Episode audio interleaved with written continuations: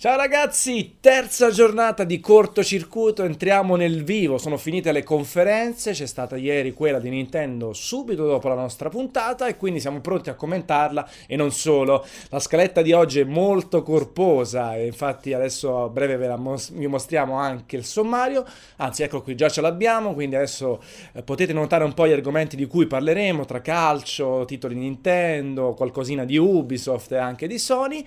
Eh, ovviamente non sono solo solo, qui con me c'è Tommaso Valentini. Ciao, ciao ragazzi, Tommaso. ciao Antonio che oggi sarà particolarmente attivo sulla chat, giusto? Perché, Assolutamente, perché... oggi ragazzi abbiamo tre ore da riempire. Esatto. Quindi... Ci, ci, sentiamo tanto social, quindi daremo tantissimo spazio alle vostre domande nel corso del cortocircuito e con noi, da Udine addirittura, c'è Andrea Palmisano. Ciao Andrea.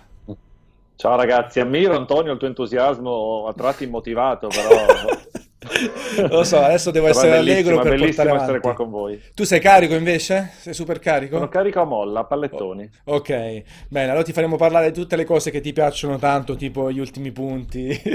cioè sono un paio davvero duri da portare a termine, ci penserai te.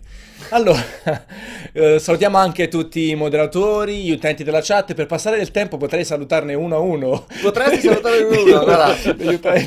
Partiamo da Matria, Mattia Petrelli o Carlos SS6, Precols. Tutti i moderatori che terranno a bada. Le... Ma anche tutti gli utenti. Esatto, le numerose domande che ci saranno in chat. Salutiamo la regia, Jacopo Di Giuli, eh, Alessandro Bazzucchini e poi il, l'autore più o meno comunque, non so il suo ruolo, in realtà Raffaele Staccini sta lì, però in realtà um, tutta la parte autoriale. Vuoi salutare anche chi porta il pranzo qua in redazione? Assolutamente la mensa, assolutamente il sistema anche che abbiamo di catering. No, salutiamo i ragazzi allo Los Angeles in realtà che si stanno facendo il mazzo per seguire tutto, prima la parte delle conferenze, adesso la fiera aperto al pubblico. Tra le altre Mamma cose ho letto di un po' di feedback, no? eh, abbastanza negativi su questa apertura sì. al pubblico perché in pratica gli stand sono stati presi d'assalto e i giornalisti si devono mettere in fila, non c'è una fila prioritaria, quindi per fare video, giocare i titoli sullo show floor ehm, è diventato molto molto Era difficile. abbastanza prevedibile questo disastro visto che è il primo anno che le tre apre al pubblico, l'avevamo già detto nel primo nostro cortocircuito.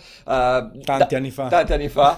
no, da quello che ho capito hanno sostanzialmente dato semplicemente dei badge gialli al pubblico, però hanno venduto 15.000 biglietti, già era gremita gli altri anni. Poi la differenza tra chi paga come un, il pubblico e un giornalista che non paga, ovviamente si dà priorità al pubblico e quindi no, è un casino. Ci sono tanti appuntamenti a porte chiuse noi per fortuna ne abbiamo tanti eh, nei quali abbiamo provato i titoli, magari anche con sezioni di gameplay non mostrate a nessun altro. Però chiaramente tra una proiezione molto forte online, no? Eh, Nintendo in primis, ma in realtà anche Nintendo, eh, Sony ha fatto tanti appuntamenti live dove hanno mostrato il gameplay. Questa cosa del pubblico, un po' i giornalisti sono abbastanza incazzati, ha ragione, eh, magari si spera che il prossimo anno già cambi di nuovo la formula, trovando magari, che ne so, una parte o come al solito giorni dedicati soltanto alla stampa, oppure magari postazioni per il pubblico e postazioni per la stampa. Allora, il giorno per la stampa mi mi sembra l'opzione migliore, quella più pratica.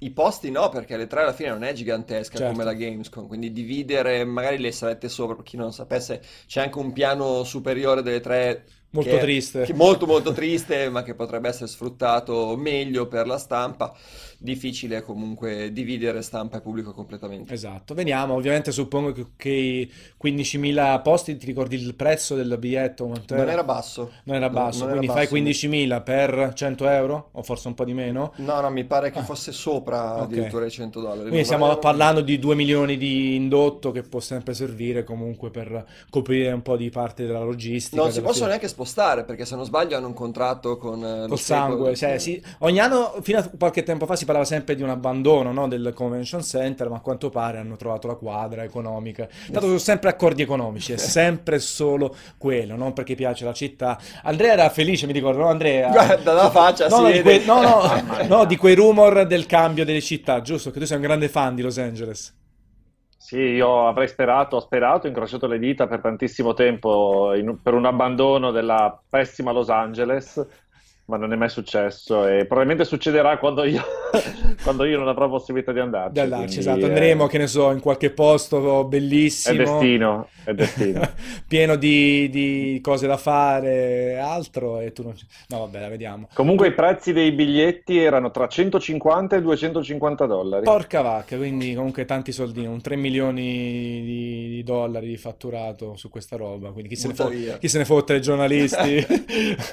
Andate a pascolare. Voi, tu Tommaso invece sei un fan della città di Los Angeles? No, eh, la trovo abbastanza... Ter- allora... Infatti sfatiamo sto mito. Allora, Los Angeles è fa una schifo. brutta... Fa schifo. Allora, fa schifo. c'è il mito di Beverly Hills, di Santa Monica, anche magari di, di altri posti, altri quartieri, che effettivamente primi, le prime volte che ci vai... Venice Beach. Eh, esatto, viene confermato, perché comunque la prima volta appunto che vai a Venice Beach è tutto, è bello.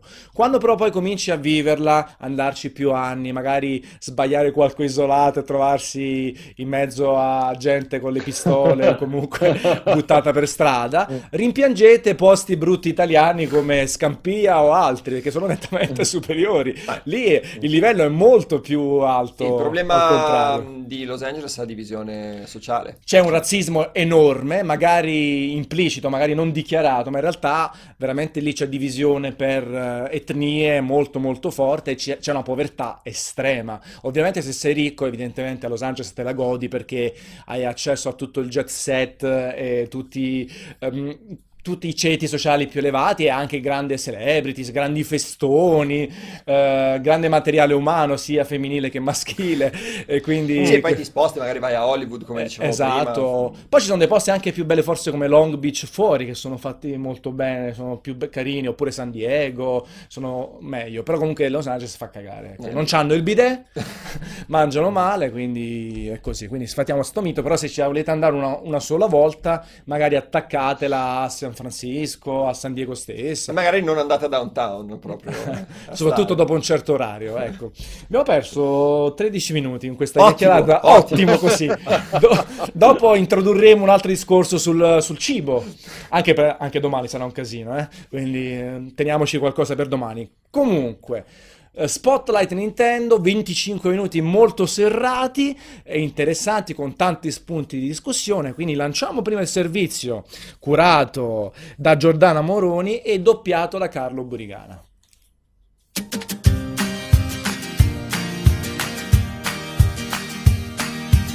Nonostante la durata ridotta rispetto alle altre conferenze, il Nintendo Spotlight è stato davvero carico di annunci.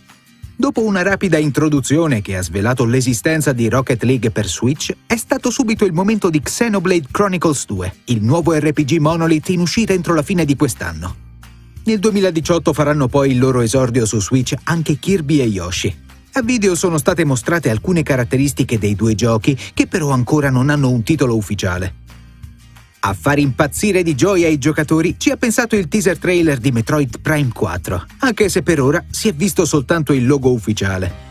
Ancora meno informazioni sono arrivate sul nuovo Pokémon per Switch, un capitolo principale che richiederà più di un anno di lavoro per vedere la luce. A completare la line-up del 2017 ci penseranno invece Fire Emblem Warriors, le due espansioni di Zelda Breath of the Wild e Mario Plus Rabbids Kingdom Battle, già annunciato sul palco Ubisoft è seguita una veloce parentesi dedicata alla versione per Nintendo Switch di FIFA 18, assente alla conferenza Electronic Arts. Il gran finale è stato però tutto per Super Mario Odyssey, con un trailer incentrato sulle abilità del suo nuovo cappello magico. Anche in questo caso i giocatori non dovranno attendere molto perché il baffuto idraulico arriverà su Switch il prossimo 27 ottobre.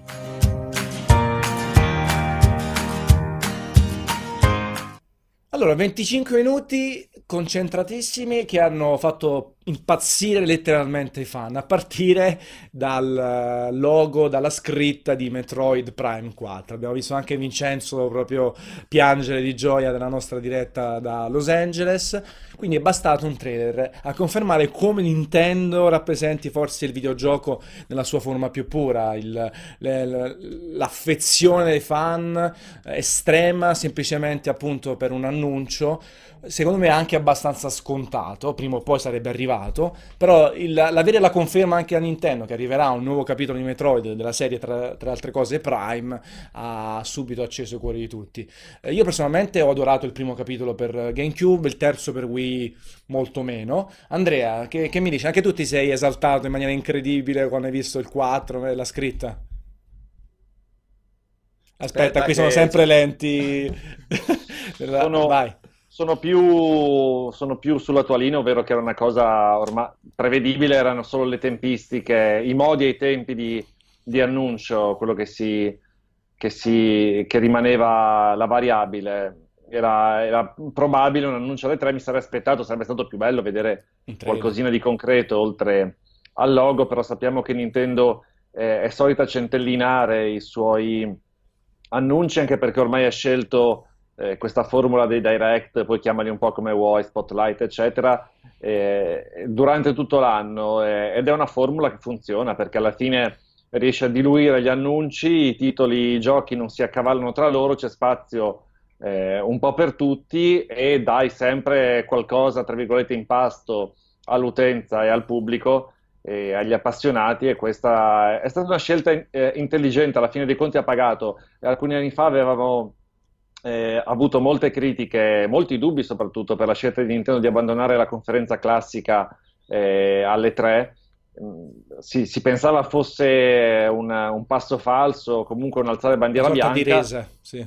Esatto, invece, invece si può dire che ha funzionato, si può dire che è stata una cosa intelligente che ha pagato e, e quindi a, anche in questo caso è stato uno spotlight breve, conciso.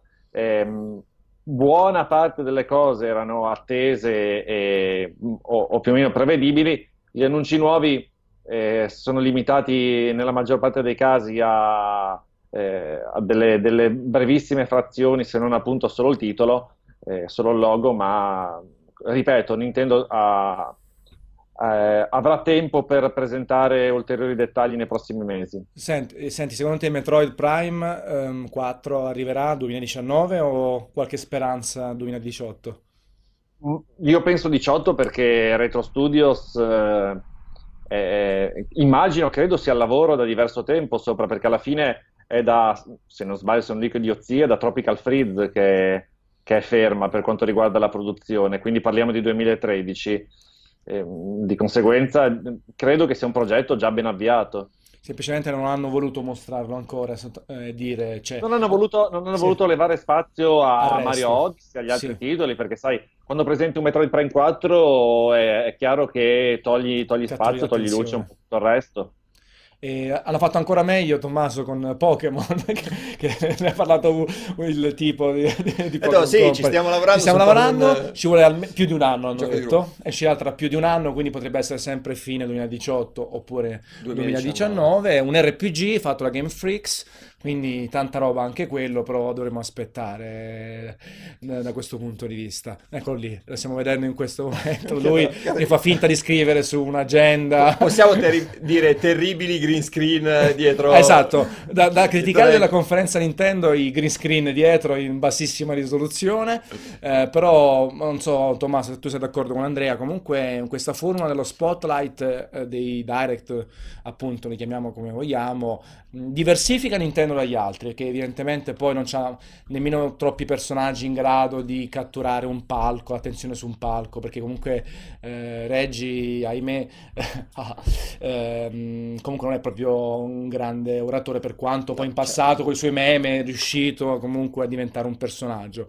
Eh, efficaci, tanta roba, tanta canna al fuoco. Eh, ovviamente di Super Mario abbiamo dedicato uno slot eh, preciso. Eh, ci sono altre cose su cui discutere. Ehm, Guarda, io una cosa su questi direct, secondo sì. me hanno su- ha successo quello, lo spotlight delle tre grazie anche a Sony, Microsoft, eccetera, che continuano a fare le conferenze. Io mi immagino uh, uno spotlight messo però in mezzo ad altre dirette digitali o insomma messo che cosa sono le dirette digitali?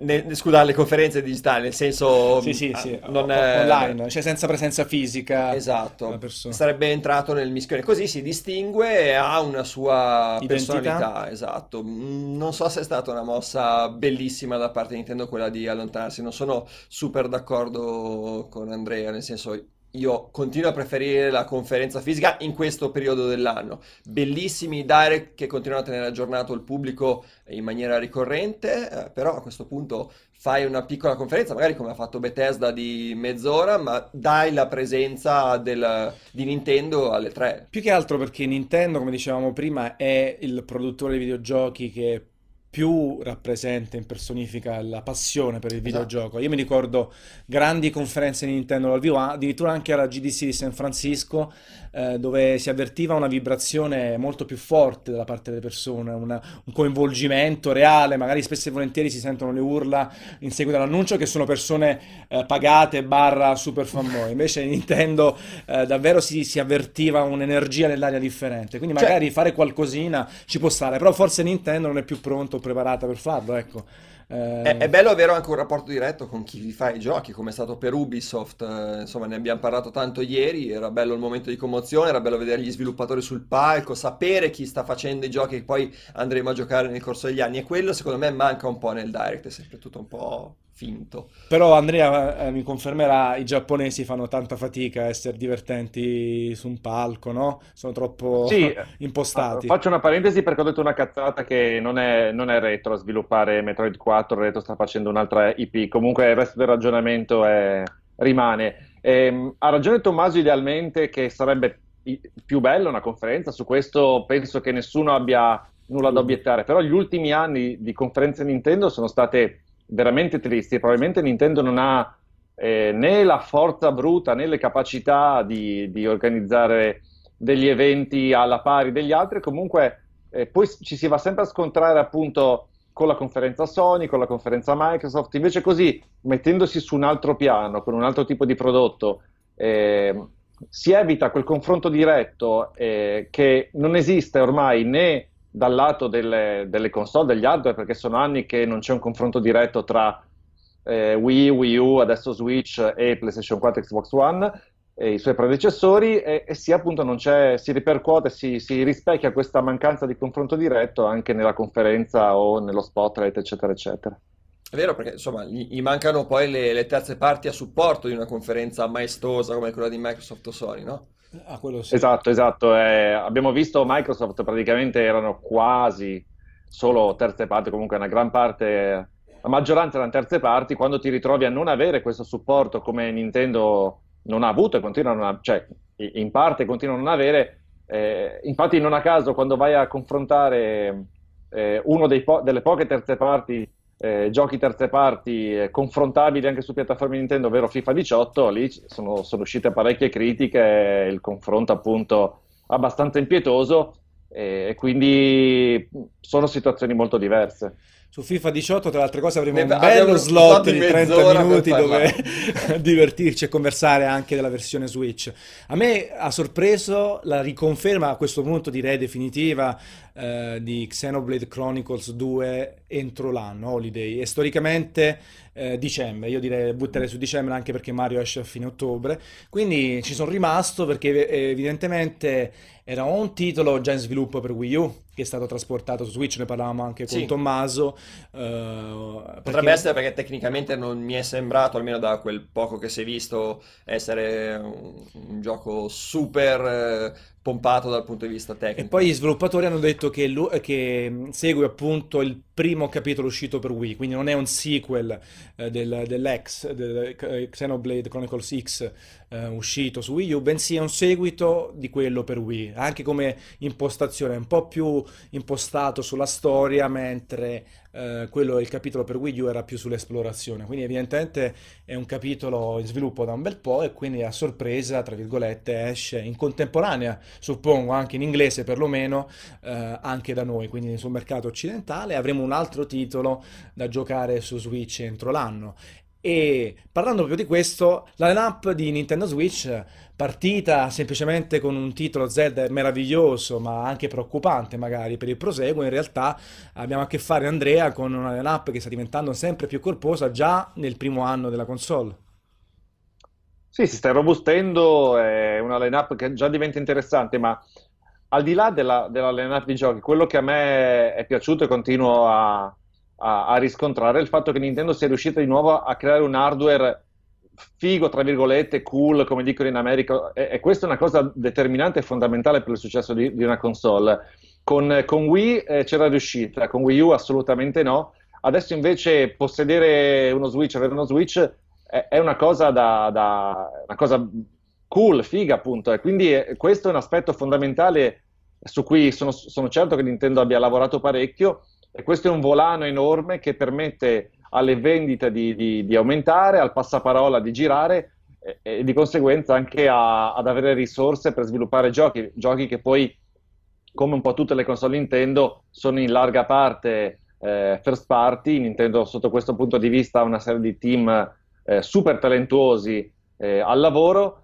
E, um, I giochi terze parti eh, rimangono una, un elemento abbastanza secondario, sal- salvo rare eccezioni eh, a me è piaciuto anche, parlando del, del, dell'altra console del 3DS, il fatto che si sia mantenuto un supporto che magari non tutti eh, pronosticavano dopo l'uscita di Switch, eh, con ad esempio il Metroid, un titolo molto interessante, quindi sotto questo punto di vista eh, Nintendo sta lavorando bene in questi mesi. Non aveva senso secondo te allora prolungare lo spotlight di Nintendo e farlo, che ne so, di 50 minuti, un'ora, ma inserire anche tutte le novità che hanno poi presentato successivamente allo spotlight? Cioè l'hanno lasciato comunque da parte e messo in secondo piano il 3DS? Sì, su questo sono, sono d'accordo con te. È ovvio che lì il ritmo di, di, di un evento di, di questo tipo va, va bilanciato, va veramente soppesato col misurino. Eh, Però avevi un loro... Metroid da, da, da, lanciare per 3DS, quindi... Sì, sì. Anche se comunque eh, è sviluppato da Mercury Steam, se non sbaglio, sì, il, esatto, il Metroid. Sì. Quindi... E, e questo mi lascia, qualche, mi lascia qualche perplessità perché, vabbè, insomma, in passato non ha fatto proprio capolavori. Eh, però vedremo, magari con col supporto di Nintendo può, può, migliorare sotto questo punto di vista. Sicuramente Nintendo starà molto vicina a Mercury Steam un, eh, con un franchise così, così, importante, ma in generale sì, qualche minuto in più avrebbe fatto sicuramente comodo per presentare in maniera un po' più robusta eh, i titoli, poi loro vanno avanti col Treehouse un po' per tutte le giornate di fiera e lì eh, uno che vuole andare a, veramente a, eh, ad, ad, analizzare i titoli nel, in, negli, in, ogni aspetto in maniera molto più approfondita ha davvero tanto di, da, da, da guardare. Alla fine io sono molto fiducioso comunque sulle terze parti, Andrea, non so se anche te, nel senso che se la console continua a vendere così, a rimanere cool, uh, ad avere esperienze comunque esclusive interessanti, a quel punto più sviluppatori terze parti sono uh, spinti a fare ugualmente esperienze esclusive. Non credo nel multipiattaforma classico, perché FIFA 18 è il primo esempio di, un, di una lunga serie che ci sarà.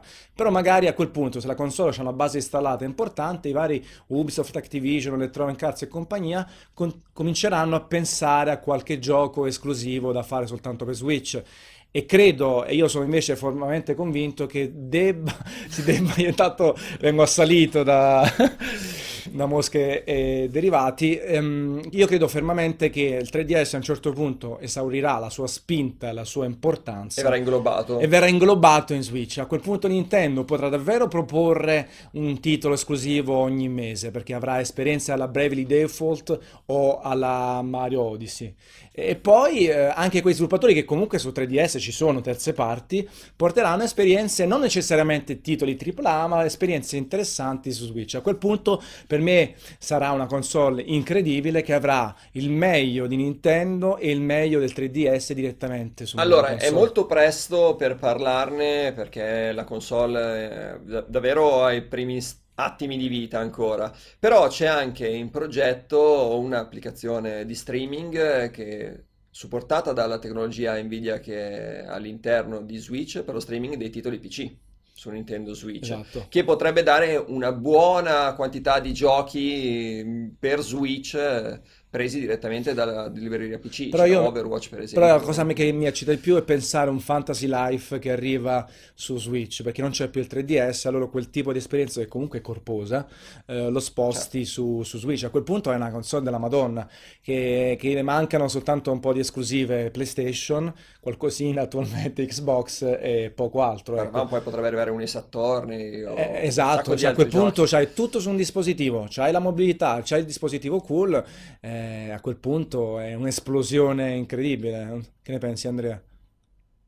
Sì, penso soprattutto che con questa console eh, a favorire le, le, terze parti ci sia il digital delivery e il, il Nintendo Shop che finalmente è fatto in maniera perlomeno decente perché una delle più gravi mancanze di Wii U era un software di sistema veramente, veramente pessimo e un, un eShop eh, molto complicato, molto lento, troppo lento. E sotto questo punto di vista, invece, con Switch ci troviamo proprio su un altro livello. Hanno lavorato molto, molto bene col software di sistema che è veloce reattivo, moderno. Eh, moderno è la, la, forse l'aggettivo più calzante.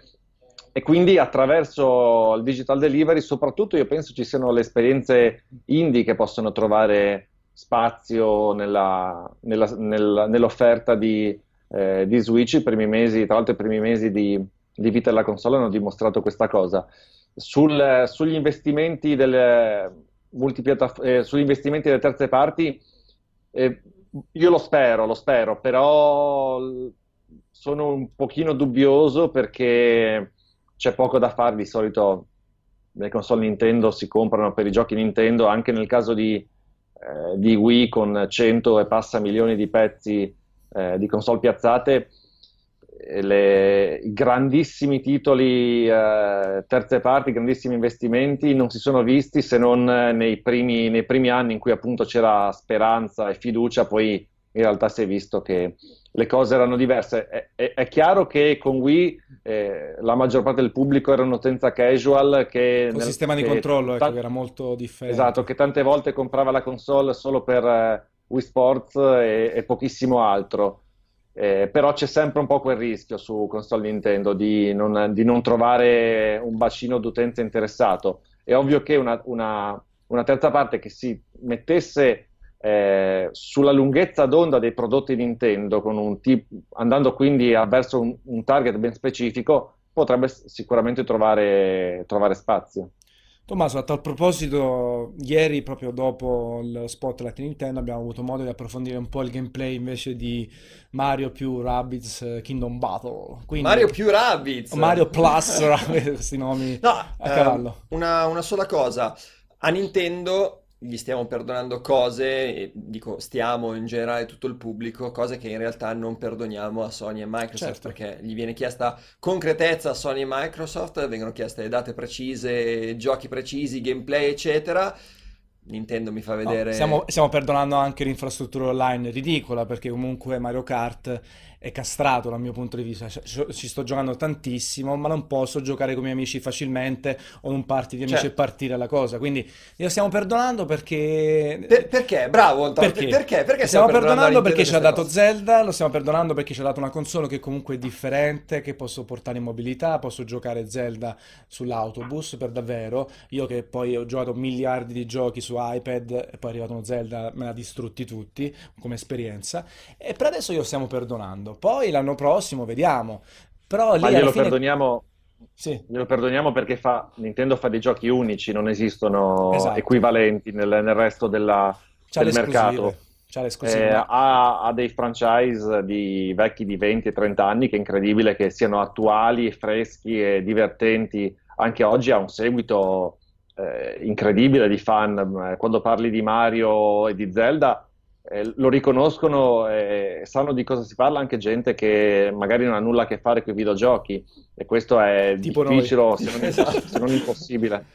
no, eh, esatto, una... è, è, un po' il discorso che facevamo ieri su God of War. Sì, e anche Metroid comunque manca dai tempi di Wii eh, comunque gente si è saltata, Nintendo ha vinto tutto, commenti eh, no, eh, esatto, fuori da ogni dicevo, logica. Mi quelli. sembra comunque un po' esagerata la certo, cosa, po- perché Nintendo c'ha, c'ha, i fanboy veri, ecco. Però abbiamo solo il logo di Metro e non abbiamo sì. nient'altro. Quindi. Sì, sì, vediamo un attimino. Poi vabbè, abbiamo un avuto anche uh, Yoshi, uh, Kirby, uh, Yoshi, lì. Kirby Eh, a parte che se ne parlerà altre mille volte, tutti l'anno prossimo. Abbiamo avuto il musù di... Eh, sì, di Fire Emblem, Fire Emblem Warriors, eh, però una cosa da notare ad esempio è che a quanto pare la Real Engine è uno dei motori che gira meglio su Nintendo Switch, è una sì. cosa da mettere in evidenza molto più di Unity. Eh, gli sviluppatori di un certo peso stanno adottando la Real Engine 4 perché evidentemente è flessibile abbastanza, potente abbastanza, eh, scalabile abbastanza per girare su, su Wii U quindi comunque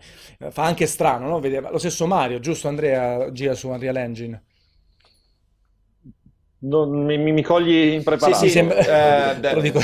e, sì, sì. Esce su Unreal Engine, è uscita alla fine della alla presentazione fine, esatto. di, okay. eh, di, Mario, c'era una schermata in cui appunto diceva Quindi fa sempre un po' strano, tra virgolette. Anche lo stesso Kingdom Hearts 3 su Unreal Engine è stato spostato su Unreal Engine. Evidentemente eh, Epic è riuscita comunque a trovare la quadra di motore grafico da un lato molto performante, dall'altro molto scalabile, evidentemente. Ci Quindi... chiedevano anche in chat, Antonio, quanto pensi che possa essere il margine di miglioramento tecnico e grafico di Nintendo Switch? Anche perché, visto quello che, si, che ci, hanno fatto, ci, hanno mostrato con Zelda, insomma, quanto in là possono spingere? Secondo, no, secondo me in là si può andare. Eh, soprattutto per le esperienze esclusive, perché se vuoi fare sempre un raffronto con multipiattaforma, lì no, lì ne esci sempre con le ossa rotte, perché anche di là non è da prendere in considerazione. Un Assassin's Creed migliora nel corso degli anni, utilizza il 4K addirittura, quindi il gap aumenta soltanto, però sulle esperienze esclusive si può fare di più assolutamente e forse Mario eh, ci farà vedere delle cose in tal senso su alcuni livelli. Che su... non ci ha ancora fatto vedere. No, però. no, però dico al di là dello stile, poi ne parliamo nello slot eh, dedicato. Eh, comunque Mario già può essere figlio di uno sviluppo tecnologico migliore. Lo stesso Metroid, secondo me, che è un titolo che sarà tripla anche dal punto di vista tecnico, ci farà vedere delle cose fatte bene. Ma è successo anche su Wii U in realtà. Wii U ehm, sui multipiattaforma le ha prese di bastonate spesso e volentieri, però poi i titoli fatti a Nintendo hanno anche sorpreso dal punto di vista tecnico tecnico. Lo stesso Mario Kart comunque 60 fps anche fino a due persone, uh-huh. su Switch fino a tre, eh, comunque è molto bello da vedere. Però c'è quel suo stile grafico, quel suo approccio tecnico differente. Si può migliorare assolutamente, poi bisogna vedere anche quanto si vuole spingere con la, con la, console in modalità dock o meno, perché lì puoi salire di, di potenza grafica. Uh, l'ultimo gioco, prima di cambiare slot, in realtà rimanere nell'ambito Nintendo Switch, Tommaso, l'avevo accennato prima, uh, Mario Plus Rabbids. Uh, come ti è sembrato il gameplay mostrato? Tra le altre cose c'era anche Davide Soliani. Ma guarda, ne abbiamo parlato ieri un pochino Pino. già nel, sì. nel nostro cortocircuito. A me ha fatto un'ottima impressione, mi sembra un prodotto azzeccato dalla grafica colorata in puro stile Nintendo. Parlavamo ieri, molto probabilmente Nintendo ha dato l'ok per il design dei Rabbids con i costumi eh, proprietaria di Nintendo, però il titolo sembra molto interessante, a me è piaciuto particolarmente, abbiamo scoperto che ci sarà anche dell'esplorazione in questo Mario Plus Rabbids, eh, classi, armi, eccetera, eccetera, sembra molto interessante, è una versione light, come dicevamo ieri, di XCOM, tra l'altro esce con l'espansione di, di XCOM questo, questo, Mario, quindi ci sarà il doppio strategico il 29 di agosto. Andrea, tu da super fan di XCOM, come, come vedi questo approccio? Nel senso, eh, c'è il rischio che sia poco profondo il titolo o possa venire a noia dopo 8 ore di colorate, allegre, di meccaniche del gioco? Sì, io penso di essere uno dei pochissimi nel, nell'universo, evidentemente, che non, non, non ha accolto con questo entusiasmo totale il, eh, il titolo. Eh, sia chiaro, faccio tantissimi complimenti a Ubisoft eh, Italia perché è veramente un, un, traguardo straordinario riuscire a lavorare con Nintendo, avere il supporto di eh, Miyamoto, poter lavorare su, su, un titolo di Mario è una cosa eccezionale per un team italiano. Eh, ed è chiaro, è evidente che è un titolo di, di, di, grande spessore, io non vedo l'ora di giocarlo, questo senza dubbio. Mi sembra un, un, solo l'unica cosa che, che, penso io, magari anche stupidamente, che sia un po' forzato il, eh, quel gameplay lì nel, nel, mondo di Mario o viceversa, cioè non ce lo vedo tantissimo. Cioè dici che sono due cose che non legano tanto esatto. insieme. Io, eh, è una mia, una mia opinione personale criticabilissima, eh, però io pensare a Mario che fa i combattimenti alla XCOM non mi è mai venuto in mente e, e, e non, mi ha, non, mi ha, convinto il, il, titolo che possa esistere una cosa del genere, cioè che sia credibile. poi sarà divertente, bello, eh, fatto benissimo, tutto quello che volete. Mi sembra leggermente forzata quella meccanica lì nel, nel Mushroom Kingdom, nel mondo di Mario. Magari anche un Mario su un go-kart, però ai tempi non, non ti avrebbe convinto. Mm, può essere, non lo so. Io ti sto dicendo l'impressione che ha fatto certo. a me, certo. la mia sensazione. Non... Poi è ovvio, possiamo discuterne tantissimo. Eh, la mia impressione personale, poi ripeto, essendo io un grandissimo fan degli strategici, spe- specialmente di X, per me XCOM 2 è il gioco dell'anno. Certo, diciamo che XCOM c'ha anche no, l'ambientazione, no, la storia, nel senso che ti fa eh, che lega bene con la tipologia di gioco. Mario, effettivamente, io quello che temo infatti io di questo gioco è che sul lungo termine possa perdere tantissimo appeal, perché, ok, i primi quadri, eh, il gioco, usi Mario, le sue mosse speciali, però dopo dove va a parare il gioco? Al settimo livello, se fai le stesse cose semplicemente magari con qualche abilità in più, allora a, a quel punto non c'è una storia sensata probabilmente, non c'è no, perché se, una profondità diciamo sensata. Che se diciamo che c'è liberi tutti, allora veramente facciamo l'FPS con Mario, facciamo eh, qualsiasi gioco con Mario va benissimo, cioè se, se il concetto malissimo. è quello non, non c'è problema, eh. io sono, posso essere anche d'accordo. Però a quel punto se vuoi fare uno strategico, forse è più indicato farlo con, una cazzata, con eh, Metal Gear, con una skin di Metal Gear, con un Solid Snake, certo. che è più sensato per la tipologia. Sono d'accordo, cioè il gameplay potrebbe non legare tanto col, col mondo di Mario, no? Come posso fare un parallelo con la pizza, una pizza gourmet che ci metti ingredienti sopra e però non legano, ma, cioè la, la, pizza è la base, ma in realtà potevi metterci sotto un piatto, qualsiasi altra cosa, ecco. Sì, sì, chiaro. Non lo so, ehm, c'è anche da dire che Mario è un marchio forte che vende da solo il gioco sostanzialmente, quindi... No, cioè per Ubisoft Italia è, è, un, è, è bellissimo, è clamoroso, è micidiale, è fantastico, cioè tu hai a che fare con Miyamoto e tutto, però effettivamente potrebbe legare un po'... Cioè un fan Nintendo solo gioca allo strategico, un fan degli strategici solo gioca questo... Eh, a, a, parte che lo scopriamo a breve, sì, sì, il 29 agosto. Per, quindi... Però io penso che anche appunto è un genere abbastanza inesplorato per Nintendo. Ah, cioè, certo, meglio di fare un party game, l'ennesimo party esatto, game, no? Molto meglio una cosa del genere che è piuttosto innovativa piuttosto che appunto parlavamo di nuovo... Mario, ieri parlavamo di Mario e Sonic ai giochi olimpici e invernali. Quello forse è più in target come genere no? Perché colorati facciamo tutto casino però, eh, esatto. però la, qualità del, la qualità del gioco era rivedibile spesso soprattutto i seguiti vari e tutto. Eh, magari ci può sorprendere ma su... anche i Mario Party per esempio sì. gli ultimi soprattutto che peccato sono... però perché io li adoro in generale, però sì, gli ultimi... Gli, gli ultimi non, non, mi sembrano no. che siano andati benissimo e non sono neanche un, un granché divertenti secondo me, eh, infatti alcune rare eccezioni per alcuni giochi. Ecco, io preferisco un gioco più curato in questo modo, anche se è un genere che non si sposa con Mario, piuttosto che magari un Mario Party. Cosa c'è? No, dice, volevo fare la battuta adesso, anche se lo preferisci, adesso passiamo alle cose serie. A Mario Odyssey.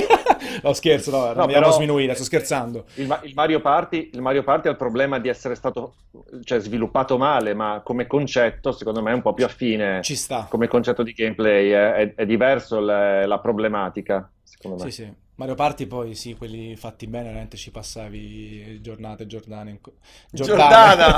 Giordana ci passavo in compagnia. Però no, adesso sono, sono, come dire, timori che cercheremo di sciogliere a fine agosto, comunque una buona finestra temporale per Switch, sicuramente avrà tutta la visibilità di questo mondo, lo proveremo con grande gioia e poi tireremo le somme, comunque rinnoviamo i complimenti a Ubisoft Italia, anche Andrea conosce bene Soliani, no? ai tempi di Alternative Reality, su, dicevo, sì, raccontavamo certo. che interagivamo sì, tantissimo sui forum anche con visioni differenti. Non voglio... Quindi non voglio sembrare prevenuto, è solo la mia impressione. Io Vabbè, eh, si disquisisce molto probabilmente cambierò idea perché, perché, è chiaro che i valori produttivi ci sono, c'è una passione dietro da parte Sconfinato. di sconfinato. Ho visto un po' di, di, di, backstage, tra virgolette, sui social, su Facebook. Eh, c'è anche Ugo Laviano in, nel, nel progetto, c'è un sacco di gente che è veramente innamorata di Nintendo e che quindi eh, senza dubbio farà un titolo di, di di grande spessore. La mia impressione, la mia prima impressione è quella, però le, le, le idee si cambiano, eh. solo gli sciocchi non cambiano idea. Grande, adesso mm, farei 5 minuti di silenzio per questa cosa. allora, prima di passare Mario. a Super Mario, cosa vuoi dire? Espansioni di Zelda vuoi parlare? No, non voglio parlare di espansioni di Zelda, le ultime due cose sulla conferenza, interessante il crossplay di, di Rocket League, ah, che, sì. che ci sarà che esce um, Holiday 2017 tra quindi... Nintendo Switch e Xbox One PlayStation si è tirata indietro dal crossplay esattamente come si è tirata indietro dal crossplay di Minecraft con Xbox. Per proteggere i bambini, a quanto pare, la scusa ah, ufficiale. Una delle Chi scuse, pensa ai bambini? Una delle scuse ufficiali era per proteggere i bambini e poi hanno detto anche che ci sono degli accordi commerciali dietro che non riescono a trovare la quadra. La quadra. E poi il design appunto di, dei personaggi nuovi di Xenoblade. Che Ah, è migliorato secondo me rispetto a X. Ci sono pareri contrastanti, pareri contrastanti no, me... sia in chat che sui forum. No, per me senza, senza ombra di dubbio il design di questo è migliore di X.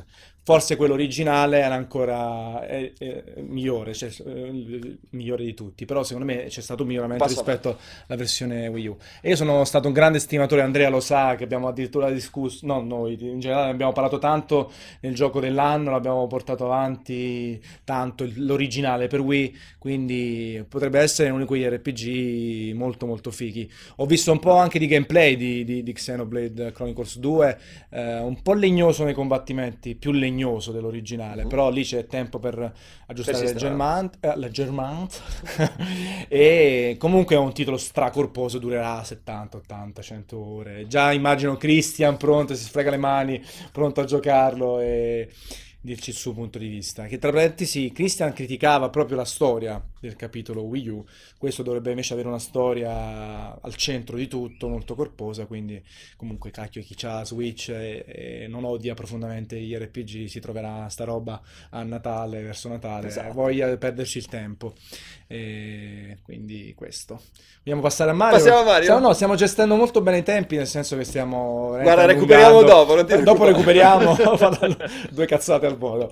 Allora, subito butterei giù la data di uscita di Super Mario Odyssey il 27 ottobre, la stessa data di uscita di Assassin's Creed Origin. Quindi, bah, eh, io spero e credo che uno dei due mh, mm, sposterà un attimo in una settimana o due, anche se escono su piattaforme differenti, però cacchio, uscire lo stesso giorno, far uscire lo stesso giorno due titoli AAA così forti... Per ora i preordini di Amazon.com. No, per me non c'è partita. Stanno distruggendo Assassin sotto ogni No, per me non c'è partita perché Mario arriva dopo tanti anni, esclusivo per una piattaforma, t- tutti i possessori di Switch la compreranno, faremo tipo Zelda, più acquisti che eh, esatto, di, gioco rispetto alle console installate. Assassin's Creed eh, deve dimostrare delle cose, arriva comunque in un mercato console PS4, PC e Xbox eh, bello saturo di titoli importanti che usciranno dopo l'estate e quindi secondo me uno dei due deve cedere e spostare la data di uscita però questo è così pur parlé. Eh, prima di parlare di Super Mario c'è tanto di cui parlare tante analogie da verificare tante cose belle ma anche tante qualche, critiche. anche diverse critiche. Direi di lanciare il servizio fatto da Staccini e fatto proprio costruito a mano da Raffaele Staccini e doppiato da Marileda Maggi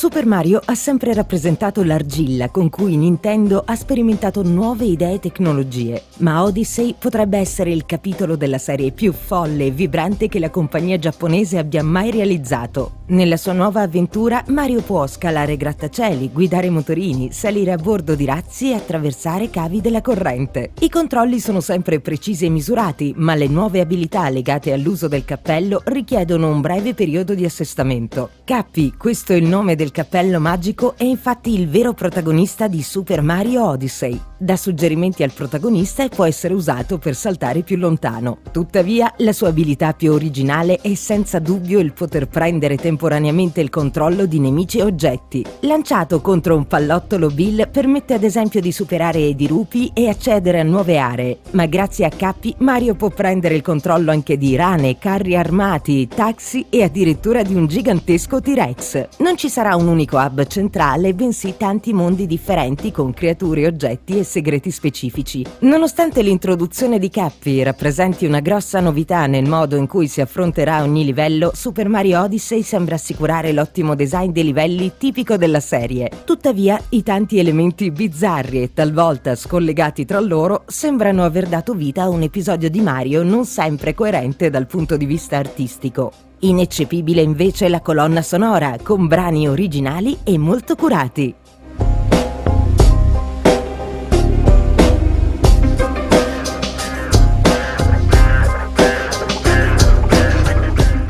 Avete visto tantissima roba, tra le altre cose Nintendo dopo il Spotlight ha mostrato una mezz'oretta abbondante, poi è arrivato un secondo filmato dedicato a un altro mondo, per un gioco che ha catturato anche personalmente tantissima eccitazione, veramente fol- follia generale, ma anche diverse critiche una volta che poi si vanno ad analizzare i singoli elementi, perché sembra essere eh, un calderone che sembra una parola negativa, comunque un insieme di tante cose anche inedite per la serie o comunque prese da più titoli, no? Si parla di analogie con Mario Sunshine, con Mario 64 e anche con Super Mario Galaxy, quindi eh, tre titoli importanti, diversi tra loro. E Andrea vorrei un attimino che ci facessi una panoramica di perché si parla di questi tre titoli dentro Super Mario Odyssey. Eh, aspetta, eh, aspetta, aspetta perché come al solito.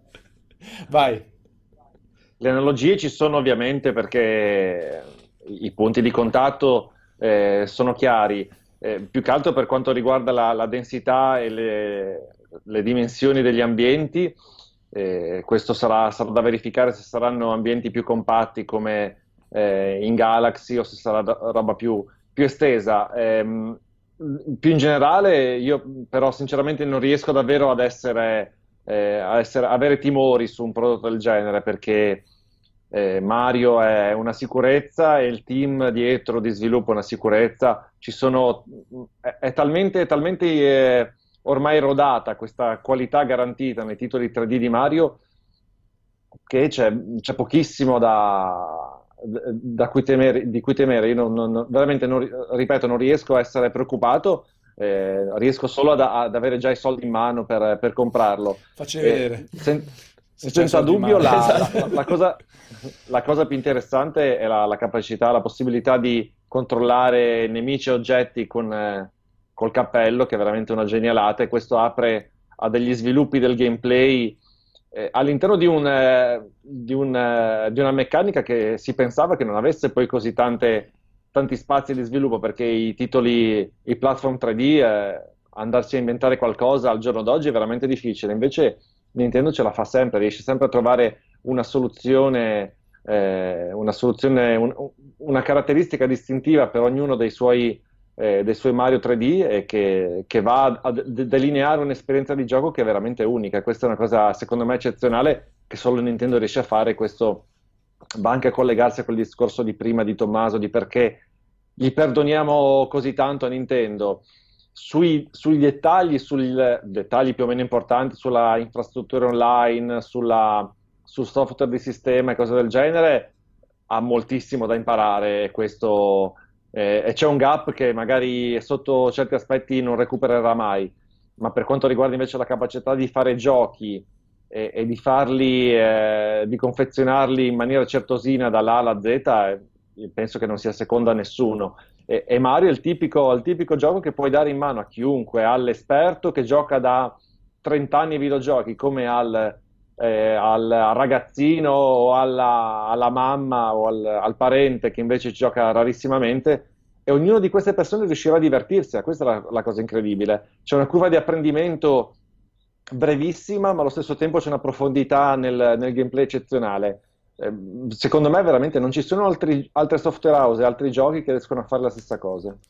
Allora, uh, poi dopo a Tommaso faccio fare il bastian contrario, quindi preparati tutte le critiche da fare a Mario Odyssey. Un'altra cosa, Andrea, um, tu lo vedi questo capitolo come uh, cioè, l'approccio avuto da Nintendo a questo capitolo identico a quello avuto per Zelda, nel senso adesso bisogna uh, ritornare sui nostri brand più forti e dargli una bella sterzata o comunque proporre dei, dei, degli elementi innovativi all'interno dello stesso genere senza sconfessare ovviamente il personaggio, la storia, nel caso di Zelda e altro. Comunque è abbastanza dirompente anche Mario Odyssey rispetto al passato. Non fosse altro sì, per l'ambientazione. Sì, sì. Eh, quello che Nintendo ha imparato dal passato è che le, le, sue, le sue, carte migliori vanno giocate eh, subito e andavano giocate subito per, eh, per dare uno, uno slancio eh, necessario a una, cons- a una, nuova console. Abbiamo visto con, con Wii U che aveva preferito eh, lasciare più spazio alle terze parti, eh, evitando di, di, mettere titoli di grandissimo spessore al lancio e questo si è rivelata una scelta scellerata perché poi eh, c'è, c'è, voluto parecchio per recuperare un po' di, un po di fiducia, un po' di, eh, di spessore per, dell'esperienza per quanto riguarda eh, il lato Nintendo e le, le, caratteristiche distintive di una console Nintendo. In questo caso invece si è giocata Mario e Zelda nei primi sei mesi, otto mesi, quello che è eh, dal lancio e questo è è, è, il meglio che poteva fare. Senza certo, cambia completamente la percezione della console se hai questi due titoli, al di là di tutto, poi vedremo se Mario prenderà tutti i 10 o ci saranno delle critiche più corpose o altro, però effettivamente... Comunque in ogni caso, eh, quando tu pensi a una console Nintendo pensi a Mario e Zelda, e Mario e Zelda ci sono ci subito sono. dal primo anno, dai primi mesi, e, e, e questa, questa è una console Nintendo, punto e basta. Poi magari non stai calmo però, eh? Quel punto e basta. Cattivissimo. No, basta. No, so, Poi so. magari non ce ne saranno più di Mario e Zelda su questa console, però. chi lo sa, chi lo sa, è, è interessante come più, vedere anche, in, anche, sotto questo punto di vista come eh, Nintendo sta iniziando a, anche ad offrire un supporto post lancio con dei contenuti. Nel caso di Zelda sì, sappiamo già benissimo che ci saranno eh, dei, dei, DLC eh, abbastanza robusti che andranno a estendere l'esperienza anche quindi a distanza rispetto al lancio. Magari ci sarà qualcosa del genere anche con, con Mario, le, le, possibilità, eh, le, possibilità, ci sono. In ogni caso, come ripeto, anche se non dovessero, se non dovessero esserci altri episodi, averli, averli mh, lanciati nei primi mesi di vita della console eh, a livello strategico secondo me è la cosa più intelligente. È micidiale, poi ti permette magari appunto di raccogliere fondi in termini di vendite console certo. per farne altri, anche se poi, come ha detto Numa, Numa ha detto che il prossimo Zelda sarà complesso da fare dopo che abbiamo fatto Breath of the Wild, perché comunque hai settato un nuovo standard nel mondo di Zelda e per certi versi anche nel mondo degli open world eh, in terza persona, ecco, sì, quindi sì. È, è, difficilissimo. Sulla fisica. Eh, eh, forse già Mario è più semplice farne un altro dopo questo, perché è meraviglioso, io sono nel partito di Andrea, veramente lo vorrei oggi, anzi ieri volevo Super Mario Odyssey, eh, per me è tutto un'eccitazione con qualche riserva soltanto stilistica. Eh, invece tu so che Tommaso hai qualche riserva un po' più... No, io ho eh, qualche riserva anche sul gameplay adesso. Esatto, um, raccontaci le tue riserve. Si è visto veramente poco, ieri abbiamo visto 5 minuti di questo Mario e non l'abbiamo provato, almeno non, non, qua, noi che eravamo purtroppo in redazione. E non ci fidiamo delle persone E non ci fidiamo di dei nostri colleghi. Los Angeles. L'impressione che ho avuto vedendo anche giocare durante lo spotlight è che sia un po' troppo dispersivo, non ci sia esattamente l'idea chiara di cosa fare, dove andare. Insomma, Mario ha sempre avuto questa eh, grande qualità di dire al giocatore cosa fare senza in realtà dirglielo. E senza essere lineare. E, senza essere, essere lineare. Stralineare. Uh, in questo caso, visto che ci sono tantissimi oggetti con cui si può interagire, ma che in realtà non portano a nulla, eh, per esempio la possibilità di lanciare il cappello su tutti i paletti, eh, molti di questi immagino che non serviranno assolutamente a niente per, eh, per, il giocatore o comunque per andare avanti nel livello per scoprire segreti. Quindi ecco, mi sembra che si perda un po' quella caratteristica di Mario in cui tutto è lì per un motivo. Questa è la mia critica più grossa per quello che ho visto appunto di questo nuovo Mario. Sì, quindi non stiamo parlando sicuramente di controlli, altri saranno no, sempre perfetti come la tradizione. anche se ieri continuavano a morire cadendo dall'altra esatto. parte. Del... E comunque Sunshine è stato criticato per i controlli, ad esempio. Esatto. ci sono dei Mario che un po' leggermente sottotono, ecco, non da 9,5 10, ma da 9 o qualcuno addirittura 8,5. Per qualcuno. Uh... Qualcuno dice questo mondo è esplorativo, non deve essere lineare. Non stiamo parlando di linearità, esatto. stiamo parlando di un modo chiaro di spiegare al giocatore quello che deve fare e cosa deve fare. Sì, infatti Tommaso parli tu di dispersività. Di dispersività, esatto. Che è un po' differente. Sentirsi spaesati all'interno del, della mappa, del mondo e, e quindi non avere quella Uh, quel quadro generale del esatto, livello che, che, che Mario ti ha sempre dato anche Mario... Mario 64 te lo dava alla grandissima. Mentre qui ma anche Sunshine per sì, esempio. sì, assolutamente. Andrea tu non, temi questa cosa dopo che magari Tommaso l'ha evidenziata?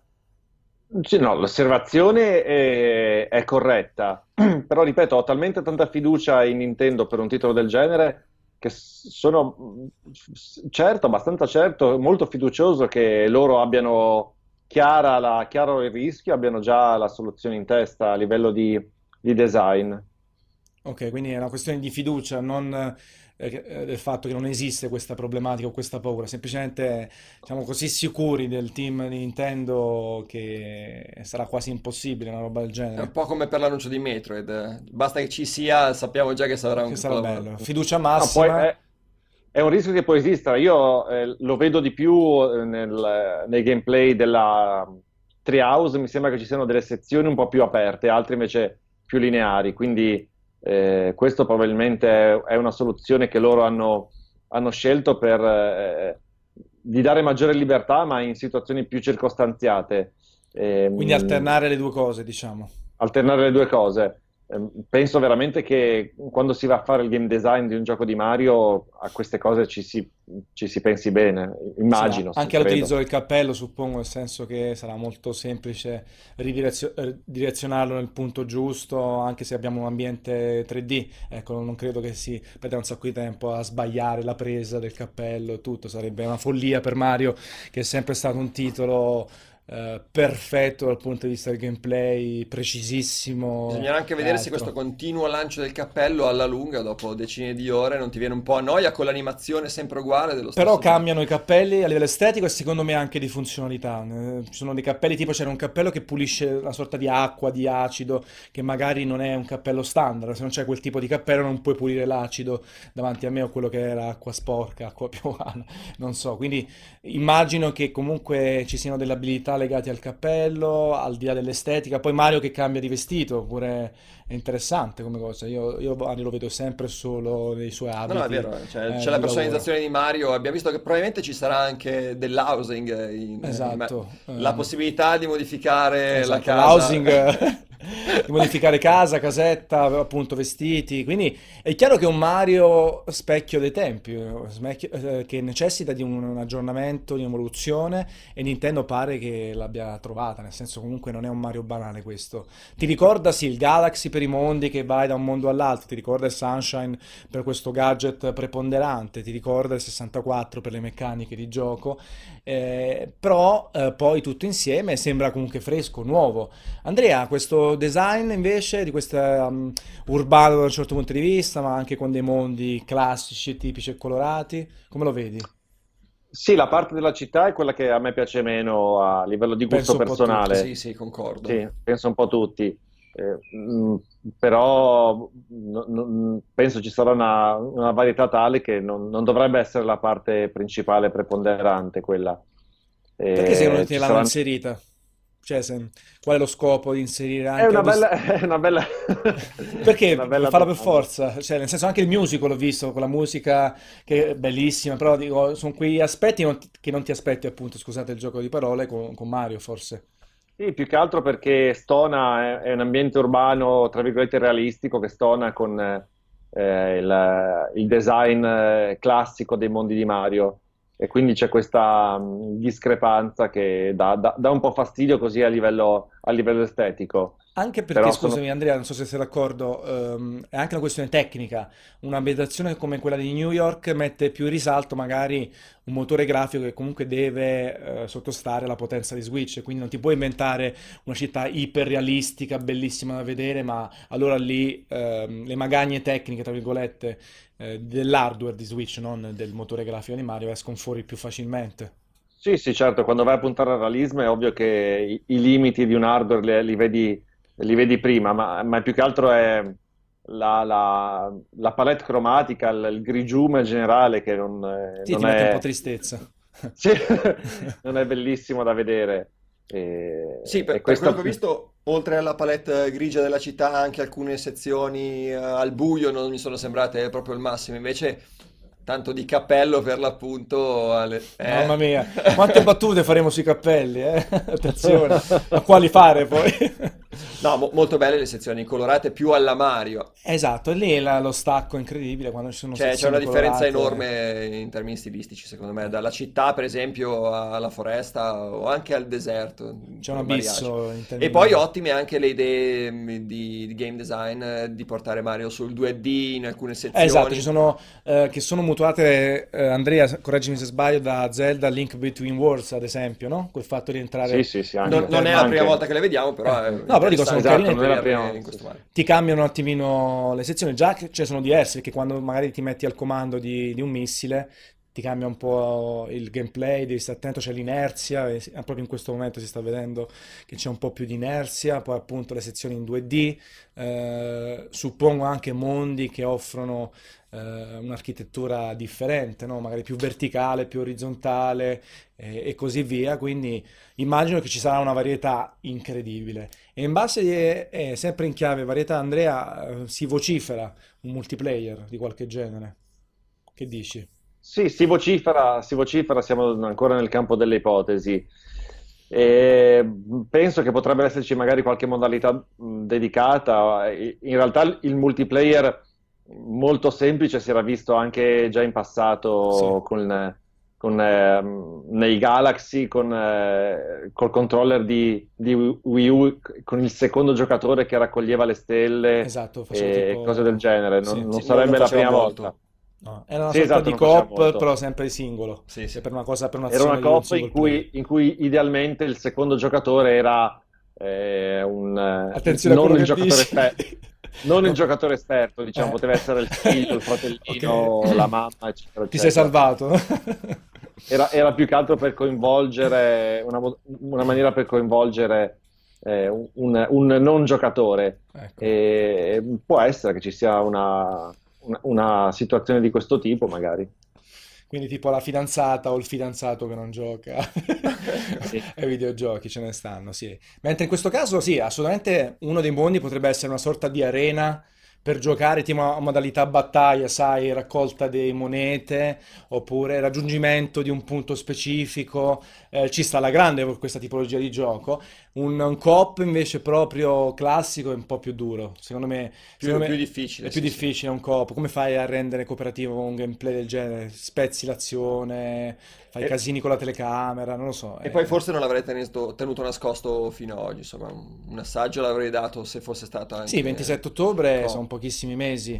Il gioco sarà bene o male pronto eh, e semplicemente adesso si fa a fare quel grande lavoro di pulizia, polishing, come piace a Tommaso dire, eh, di aggiustamenti vari per rendere il gameplay perfetto, il, il- il frame. Sto utilizzando termini inglesi per te, Tommaso, eh, in maniera tale che veramente sia la perfezione totale in termini di gameplay. Comunque, eh, aggiungo solo ehm, che poi anche nel, nel Mario 3D World c'era invece un multiplayer molto più strutturato. Se, se ricordate, si poteva giocare fino a, a quattro, a quattro persone Sì. in una sorta, in una sorta di, di- in maniera competitiva. Eh, quindi è un territorio non, in- non- non inesplorato per la saga di Mario 3D. Però qui mi sembra appunto questo fatto del dispersivo, dice anche Tommaso, metterci più persone a giocarci dentro. Cioè, ci- io ci vedo più un- delle arene apposite o comunque delle modalità apposite apposita. all'interno anche delle stesse mappe del single player, ci vedo più una roba del genere, ecco. Poi più roba c'è meglio ecco, anche se poi si gioca Mario da soli, alla grande, per me eh, eh, rimane quello il gioco da, da quel punto di vista. Molto probabilmente stavo pensando adesso che Nintendo porterà questo Mario poi anche eh, nelle varie nazioni da provare. Dopo le tre, come fa di solito. Ah, dice fare... Sì, senza dubbio. Sì. Ci sarà sicuramente possibilità di provarlo anche... A tutti quanti. Tutti quanti anche se poi il 27 ottobre per me mi sa veramente vicino nel tempo. Eh. Cioè l'estate va via. Eh, c'è l'estate, c'è eh. la Gamescom. Eh, sì, vabbè, però sì, è più ridotto. Io mi aspettavo più fine novembre come uscita. Sorpreso dalla data, quindi. Sì, mi aspettavo un mesetto dopo, ma appunto forse perché c'è Xenoblade, voglio dare il giusto spazio, soprattutto per, per Xenoblade. Xenoblade. Altrimenti... Viene mangiato. Da... non se lo gioca nessuno da questo punto di vista. E il cappello però abbi- ok, abbiamo parlato di questo cappello, quindi sarà protagonista assoluto, Andrea, cioè, um, cosa ti immagini di questo cappello? No, nel senso... stiamo, stiamo, veramente... Uh, no, no, no, nel senso però non abbiamo parlato di, poi di quello che è realmente il protagonista. Che cioè, è il vero protagonista. È il vero protagonista, cioè si è visto in tantissime cose, oggetti animati e inanimati, anche persone, questi boss che hanno i cappelli appunto che vanno, che per, per evitare di essere controllati fino a un certo punto, quindi le meccaniche anche dei boss sono legate a questa possibilità di controllare gli oggetti. Quindi è una roba super corposa, cioè non so, vorrei un po' immaginarmi Beh, qualcosa.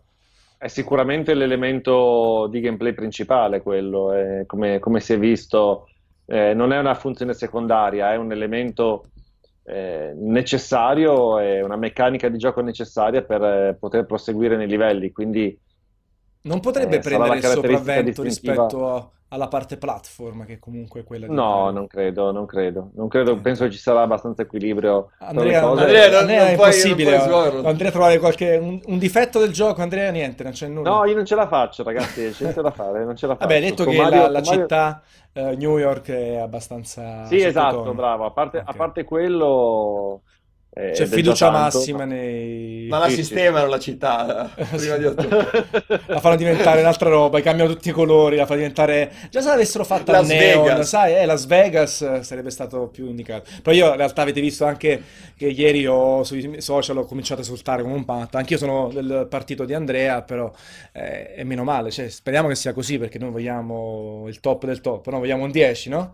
Quello che non abbiamo dato a, a, a Zelda non l'abbiamo dato su multiplayer potenti, magari Mario gli diamo 10, ecco, così siamo tutti... Ma solo per partito preso, tra No, no, noi vo- vorremmo arrivare al punto di dargli 10, ecco, Zelda non ci siamo riusciti per poco, per pochissimo, per, una... per poche cose, magari Mario gli diamo 10, oppure noi lo diamo per colpa di New York, della città, e così via, ecco, non è che vogliamo darlo per forza, ecco, ci aspettiamo un titolo candidato seriamente al al 10 pieno, ecco. Um, altro da dire su Mario, direi, direi purtroppo che... non ce n'è. Anche no. E cosa possiamo parlare in più? No, niente. Quindi ci se avete domande, ragazzi, vi ricordiamo. Esatto, se avete domande, fatele. Ma adesso saltiamo proprio di palo in frasca perché andiamo a parlare di un titolo che. E da qua in poi, ragazzi, fino alla fine del cortocircuito domani sarà remare e basta. Sì, sì, diciamo che il picco l'abbiamo raggiunto. Il picco nel, nei nostri cortocircuiti l'abbiamo raggiunto perché si parla di FIFA. FIFA 18 e per, e solo per una, per una, consonante non era meraviglia. Esatto, poteva cambiare la consonante ed era ancora questo un bel momento. invece, e invece FIFA 18. FIFA 18 direi di lanciare prima il servizio curato da Giordana e doppiato da Marileda Maggi.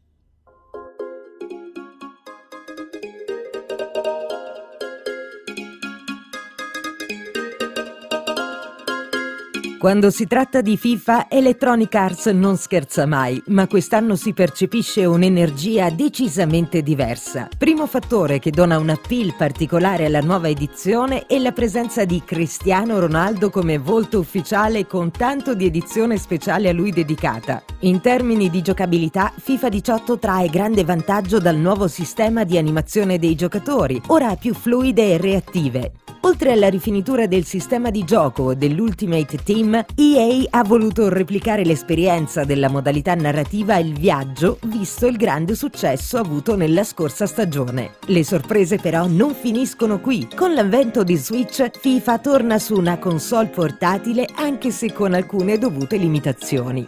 Il titolo offrirà numerosi campionati, squadre e modalità di gioco che spaziano dalla classica partita di esibizione ai campionati e coppe, escludendo però la modalità il viaggio. Anche il motore grafico è differente e anziché puntare sul Frostbite, la versione Switch prende in prestito elementi dalle versioni di passata generazione, garantendo comunque una risoluzione a 720p nella versione portatile e in Full HD quando ci si collega alla TV.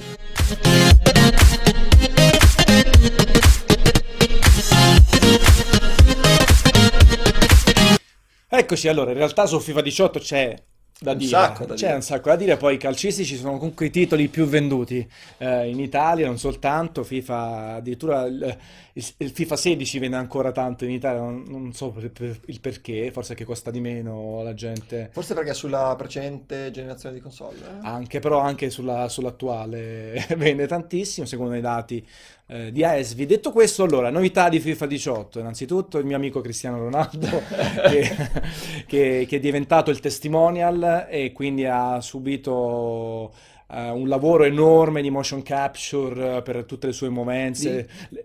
Motion capture, ah, okay. la sua esultanza che Andrea conosce bene, che l'ha fatta un paio di volte il 3 giugno a Cardiff. E, ehm, e, quindi in realtà Ronaldo, uh, copertina... I suoi colleghi l'hanno dei... fatta qualche volta col Napoli, mi pare. No, non l'ha fatta, lo sai che lui... No, i suoi colleghi, i suoi colleghi. Dico. Ah, i suoi colleghi, sì, però col, col Napoli lui è stato bravo e non ha segnato né l'andata né il ritorno, anzi mm. ha preso il palo su una cosa facilissima quindi è stato molto bravo Cristiano. Dicevo, comunque è un selling point, cacchio, adesso sto parlando anche in inglese, è uno dei motivi di vendita probabilmente della prossima, di questa edizione FIFA 18, perché comunque è un personaggio iper carismatico, ma eh, sarà protagonista non principale della modalità Journey, il viaggio, perché comunque questo Alex Hunter che è diventato un mito ci hanno fatto anche attorno a Electronic Arts un sacco di cose di, di marketing e altro, um, Alex Hunter che sarà il protagonista della modalità viaggio, eh, interagirà a un certo punto anche con Cristiano Ronaldo che si vedrà spesso e volentieri, quindi sarà un qualcosina in più. Modalità carriera del Journey eh, che godrà di nuove migliorie classiche. Diciamo che nei giochi di calcio ogni anno è sempre la stessa storia. Migliori animazioni, eh, fisica, della palla. fisica della palla migliorata, eh, caratteristiche aggiuntive sia nel gameplay che per quanto riguarda il contorno. Nel caso di FIFA 18 avremo le tifoserie che reagiranno in base al campionato. Quelle argentine arriveranno quando segneranno a squadra, si butteranno verso la rete, eh, mentre quelli, i, i tifosi della Premier League saranno saranno più compassati. A Milano tirano i motorini. Esatto, aspettavo la battuta sui motorini dell'Inter e così via. Quindi ci saranno dei tifosi che saranno più realistici da quel punto di vista. Anche il, la telecronaca sarà migliorata. Per quanto riguarda il gameplay, a quanto pare animazioni ehm, come dire, più ehm, specifiche per ogni giocatore. Eh, anche la falcata di Messi sarà molto differente da quella di Ronaldo. Prima invece, bene o male, le animazioni della corsa erano molto simili. Quindi un, un lavoro che è stato fatto molto da PES in tal senso, che ogni giocatore aveva la sua personalità, le sue movenze, mentre in FIFA era un po' peggiore questo aspetto. Quest'anno verrà migliorato in termini proprio di animazioni, eh, la fisica ovviamente verrà rivista, eh, i giocatori reagiranno di più a quello che faranno i compagni sul, sul Prato Verde, ti piace Prato Verde? sul film. Dove nascono speranze. Esatto, potremmo cantare per perdere 5 minuti. E come vedete purtroppo dal trailer di gameplay mostrato in realtà eh, si evince molto poco perché sono quelle classiche sequenze eh, finte che poi non si vedranno mai sul, sul, campo. Però le novità sono sempre tante, FIFA è forte di una community importante eh, di questa modalità del giorno che lo scorso anno era stata messa così un po' per test e quest'anno sarà importantissima. C'è il FUT, il FIFA Ultimate Team che avrà le leggende, le leggende se non sbaglio anche su PlayStation 4 quest'anno, non saranno più appannaggio mhm. esclusivo di Xbox e, ed è una macchina di soldi soldi ma anche di divertimento per i giocatori e forse è il, la parte di FIFA più acclamata da tutti, non soltanto perché c'è chi spende soldi e quindi Electronic Arts ci guadagna, ma anche per chi invece riesce a non spendere una lira, si, diva- si diverte nel trovare giocatori eh, di vario spessore e, e va via.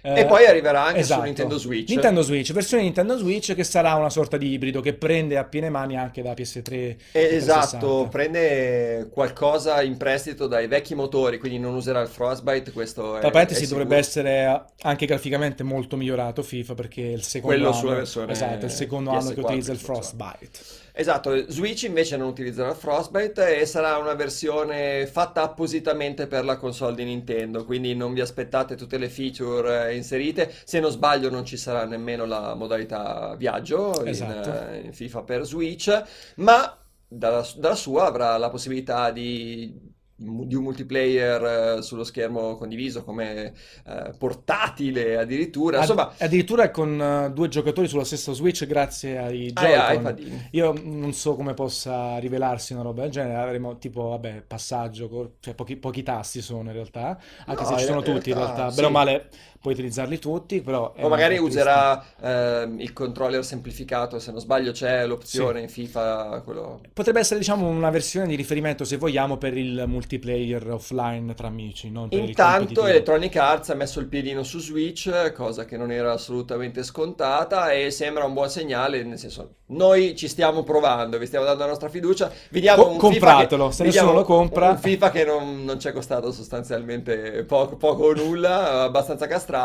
però insomma... Però con le lì caratteristiche su- base ci sono tutte, le licenze super aggiornate, le esclusive, perché poi tenete conto che addirittura su PES non c'è la Juventus in termini di titolo cioè, di, squadra come nome, non si Tra chiama l'altro, altra Juventus, curiosità, ragazzi, quello che avete visto nel servizio, nell'anteprima e state vedendo in questo momento è la versione per Switch, perché non c'è alcun gameplay ancora Esatto, traslato proprio delle ufficiale, di- al di là del trailer di gameplay, ma che in realtà è tutto costruito con la Costruito. telecamera. E quindi eh, FIFA che arriva, l'ennesimo anno, ehm, creando una spaccatura ormai sempre più forte tra i fan di FIFA e PES, e comunque in termini di vendite non c'è paragone assolutamente. E come gameplay ci sono queste scuole di pensiero che non moriranno mai da questo punto di vista. Andrea, tu... Eh, tu sei come me uno dei giocatori di FIFA e PES di lunga data, li abbiamo giocati in pratica tutti, da quando eravamo piccolini, eh, sia le versioni taroccate che ufficiali e, e tutto. Eh, tu da giocatore appunto navigato, come approcci all'ennesimo FIFA, all'ennesimo FES? Lo approccio in maniera che mi, mi hanno, mi hanno stufato sinceramente, perché eh, per me gli anni più belli di, di FIFA e PES, anzi soprattutto di PES, era all'epoca della- di PlayStation 1 e i primi anni di PlayStation 2 che veramente c'era stato un... eh, avevano rappresentato un- un- un'evoluzione incredibile del, del- del genere e, e un passaggio in avanti epocale, eh, soprattutto lato multiplayer veramente c'era, erano il massimo. Eh, Adesso, come, come hai detto tu all'inizio, i miglioramenti eh, anno dopo anno sono veramente sensibili, se non addirittura marginali, per chi non è eh, ultra appassionato e non, eh, non passa le ore a, a giocarli, a giocarli online. Quindi si sono, sono andati a, a infilarsi veramente eh, in un, in un tipo di processo evolutivo che difficilmente scalda i cuori e, e- e muove grande interesse, almeno dal mio punto di vista. È un, è un po' di tempo che io non, non- non li gioco più con grande attenzione, con grande interesse, appunto perché mi hanno un, un pochino stufato. E, e ci sta perché l'evoluzione, cioè le vendite danno ragione ovviamente a chi li compra non a noi che siamo eh, giocatori di vecchia data. Alla fine, secondo me, i giochi di calcio si sono spostati appunto sul competitivo, sull'online, ci sono gli sport. Beh, avevo visto FIFA quest'anno sta spingendo tantissimo Esatto, su- ci sono i, i tornei mondiali di FIFA e quelli di PES. Ci sono PES stato recentemente alla PES League dove l'Italia è molto ben rappresentata. Dov'è che l'hanno fatta? L'hanno fatta a Cardiff, no, a Cardiff, a Londra, allo stadio dell'Arsenal, e poi siamo andati a Cardiff a tifare Juventus. E ci è andata male, purtroppo. E, dicevo, c'è un Sei, grande... sei più finto di, di una moneta da 10 euro. È vero, esistono le monete da 10 euro comunque. Ehm, dicevo, grande spostamento verso il gioco online e verso l'e-sport, quindi in realtà è un'esplosione in tal senso, perché davvero tantissimi li comprano i giochi di calcio, soprattutto FIFA, e quindi vanno molto forte. Chi è orientato a giocare da solo ogni tanto o i single player negli altri generi, è ovvio che si stufa se ogni anno le differenze, come diceva bene Andrea, sono impercettibili, sono veramente dei piccoli aggiustamenti che non è che ti svoltano Però sono impercettibili da un anno all'altro. Se provi a prendere in Certo. mano un capitolo di due o tre anni 15 fa, FIFA vedi una 18, differenza notevole sia dal punto di vista grafico che delle animazioni. sì. Quindi Mm. effettivamente poi si vedono poco, ma ci sono. Però se vuoi veramente giocarli 6-7 mesi devi essere uno che è molto bravo online o uno che appunto si butta sugli sport e prova a fare le sue competizioni, anche perché gli sport sia di FIFA che di PES portano in dono oramai soldi veri, cioè il vincitore della PES League si è portato a casa 200.000 dollari.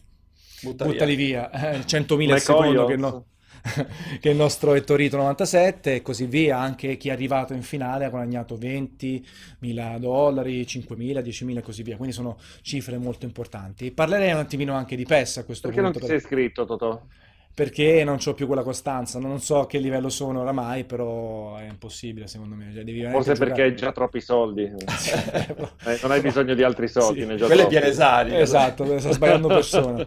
E, ehm, no, perché devi giocarci ogni giorno un paio... Cioè, io ho fatto un'intervista a un ragazzo e mi dice che comunque loro giocano due ore al giorno massimo, però ogni giorno quasi. Cioè io giocare due ore al giorno solo a PES non, non ce li ho più, voglio fare altro. Sono quelle cose che faccio sempre fatica a crederci. Non ci credo che ci giocano solo due no, però ci sta, perché poi li vedi, sono palestrati, eh, comunque gli parli dei giochi, hanno giocato comunque tutte le ultime uscite, eh, studiano, lavorano, cioè mh, mm, non mi sembrano persone con un disagio sociale che stanno 15 ore al giorno a giocare. Siamo più disagiati noi, mi stai dicendo. Assolutamente quindi... sì, Ottimo. conosco colleghi più disagiati giocatori. No, sono tutti bravi ragazzi, divertenti, a lei che hanno interessi, non mi sono sembrate persone buttate lì la mattina alla, alla sera. Parlerei un attimino appunto di PES, che comunque è stato annunciato qualche tempo fa, PES 2018, e anche durante l'E3 eh, si è visto un trailer di gameplay. Non so se eh, Jacopo è riuscito a recuperare il trailer, magari lo mettiamo in sottofondo. Anche qui le novità sono sempre legate a animazioni, fisica. Una novità interessante di PES è quella del... Eh, loro la chiamano in onore di Tommaso il full body control, nel senso che adesso ehm, la palla interagisce realmente anche con il petto, con il ginocchio e ci sono animazioni specifiche, quindi non sono non è un pacchetto completo di animazioni, ci sono animazioni per il controllo di palla col petto oppure col ginocchio, il dribbling, anche con altre parti del corpo. Quindi questa è una novità importante e come state vedendo, PES ovviamente ehm, è messo molto più male dal punto di vista delle licenze. Quindi cosa hanno fatto negli ultimi anni? Si sono legati alla Champions League, hanno speso tutti i soldi sulla Champions League e comunque che per chi la gioca, per chi è tifoso di squadre di Champions Ma League... Hanno diversi anni di accordo con la Champions sì, League, se non sbaglio. Vengono, vengono rinnovati 4 anni per 4 anni e chiaramente hanno le musiche ufficiali, i loghi, possono riprodurre la competizione e fare anche la PES League legata alla Champions League. Quindi comunque per qualcuno è un, come dire, un un punto di, di, vendita, anche se poi non è stato sufficiente evidentemente per fare grandi numeri. Per te perdere la Champions per PES sarebbe un grosso grosso problema? Sarebbe la fine, probabilmente. Sì. sì. Dici che ancora una, una Sì, loro hanno preso anche dalla, la Confederation Cup, tutte le leghe, la brasiliana e l'argentina. Sì. Infatti PES in realtà dov'è che vende tanto? In America Latina. Più di un milione di copie ha venduto lo scorso anno in America Latina. Quindi sono quei punti che se vai a perdere, quelle licenze che se vai a perdere è un casino. Poi che hanno fatto? Hanno puntato tantissimo sul Barcellona, hanno fatto un super accordo premium col Borussia Dortmund. Quindi cercano di diventare riferimento per tutti i fan del Barcellona, per tutti i fan del Borussia e quelli che apprezzano squadre Champions. E di Maradona. Di Maradona, anche Maradona, questa è stata bellissima la, la, genesi di Maradona perché prima gli ha fatto tipo causa o comunque gli ha minacciato causa, poi si saranno accordati dal punto di vista economico e adesso Maradona a quanto pare è uno dei punti importanti del gioco. Il trailer del 2018 finisce proprio con Maradona, con la, la scena classica eh, dei mondiali dell'86 dove Maradona scarta tutti i giocatori dell'Inghilterra e fa gol. Riprodotto un po' malluccio secondo me perché evidentemente le animazioni non ti permettono di fare quello che ha fatto Maradona buona per davvero.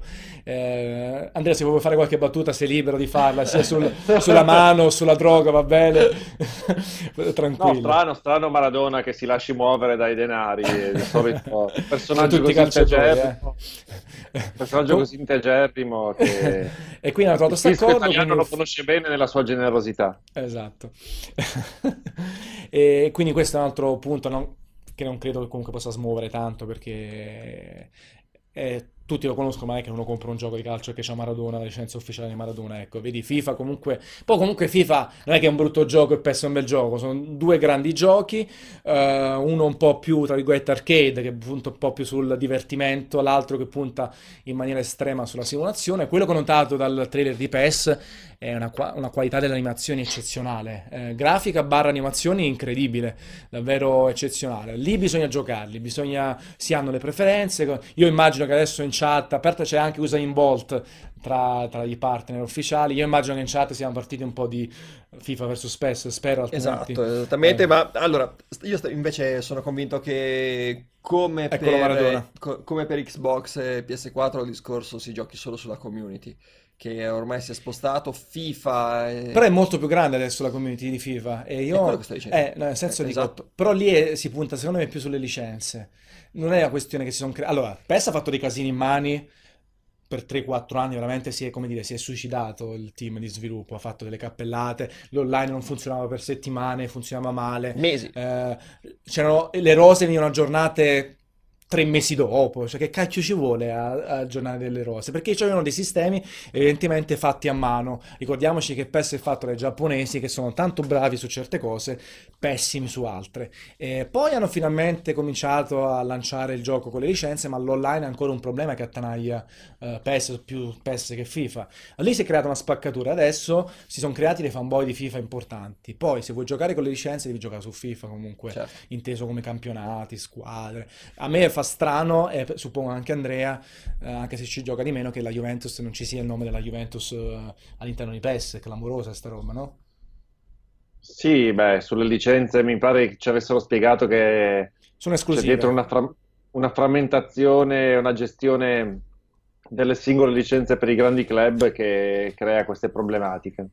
Esatto, e quindi adesso bisogna recuperare terreno, ma se FIFA continua a essere comunque bello, piacevole con le licenze, perché cambiare? Cioè, magari quella nicchia, anche magari corposa, di giocatori hardcore, magari qualche passaggio se lo fa su PES e dice no, voglio provare un nuovo tipo di gameplay. Magari io sono disposto a cambiare ogni anno o provarli entrambi. Poi la massa, perché comunque FIFA è un titolo di massa, è come COD, lo giocano tutti, anche quelli che magari comprano una console soltanto per FIFA eh, o il PC ci gioca soltanto su FIFA, allora mi frega nulla di PES. Certo. Cioè, proprio c'è un abisso da quel punto di vista, quindi eh, sono a posto e non c'è niente da dire. E, ehm, adesso abbiamo già perso tutto il vantaggio acquisito su, con, con, con, gli altri punti. Adesso ci troviamo perfettamente in linea col prossimo argomento. Bene. Su PES e FIFA, niente, ragazzi l'hanno giocato, se non sbaglio, già FIFA. Sì. Eh, PES lo giocheranno Anche sicuro. la versione Switch, se non esatto. sbaglio, ha giocato Umberto. PES lo giocheranno sicuro perché ho visto che ci sono delle postazioni a disposizione per la stampa.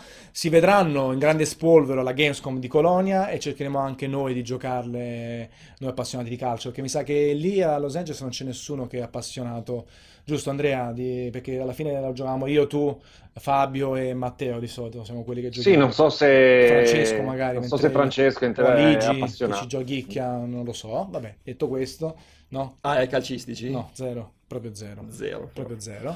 Però Umberto ogni tanto ci gioca, infatti ha scritto lui l'articolo e ne ha parlato, comunque ci ritorneremo. Poi tanto voi, lettori, giocatori, comprete quello che vi pare, come al solito, ignorerete il nostro, cioè, forse il nostro giudizio sui calcistici vale Conta zero, zero o, me, o meno uno. E adesso passiamo allora a questo punto a Far Cry, no? Uh, Far Cry 5, um, ehm, che era stato già annunciato in precedenza, anche la data d'uscita a febbraio 2018. Eh, lanciamo un attimino il servizio di creato, costruito e scritto da Staccini e doppiato da Carlo Burigana. Yo!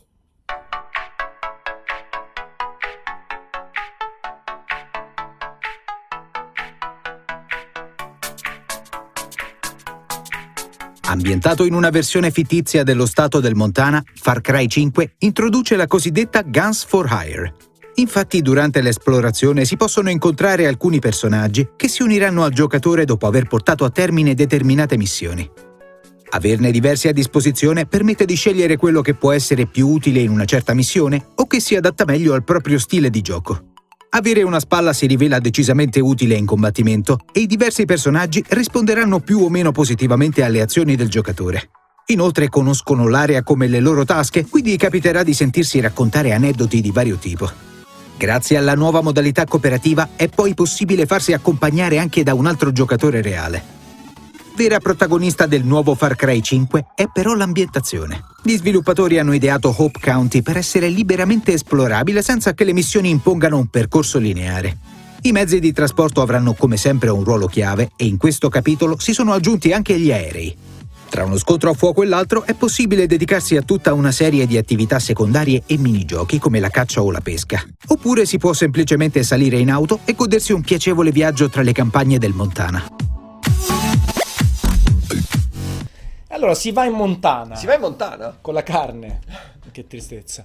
Ehm, Far Cry 5, diciamo, febbraio Ehm, rischio o non rischio di more of the same, no? Anche se ci sono delle novità, Tommaso, ci sono delle novità legate a questo personaggio che si aggiunge, eh, che può essere scelto da una rosa, man mano che si va esatto. avanti all'interno del gioco, si sbloccano missioni, si portano a termine missioni piccole linee narrative e quindi a disposizione arriva un personaggio, ma anche un cane, Dogmeat. Uh, abbiamo visto due, due, personaggi, un cecchino, un pilota, quindi con del supporto aereo e il nuovo cane Dogmeat. Dogmeat eh, di Far Cry 5. Questa cosa è abbastanza interessante e anche abbastanza nuova. Abbiamo sempre visto nei titoli Ubisoft NPC che ci aiutavano. Uh, in Ghost Recon, per esempio, c'erano i ribelli che ci aiutavano a combattere in maniera indipendente, certo, uh, il cartello della droga, però c'è sempre stata un'intelligenza artificiale che ci ha aiutato. Questa volta il discorso sembra essere Ampliato. stato approfondito abbondantemente da Ubisoft che ci permette appunto di avere un compagno. Abbiamo visto in azione cecchino, cane e pilota.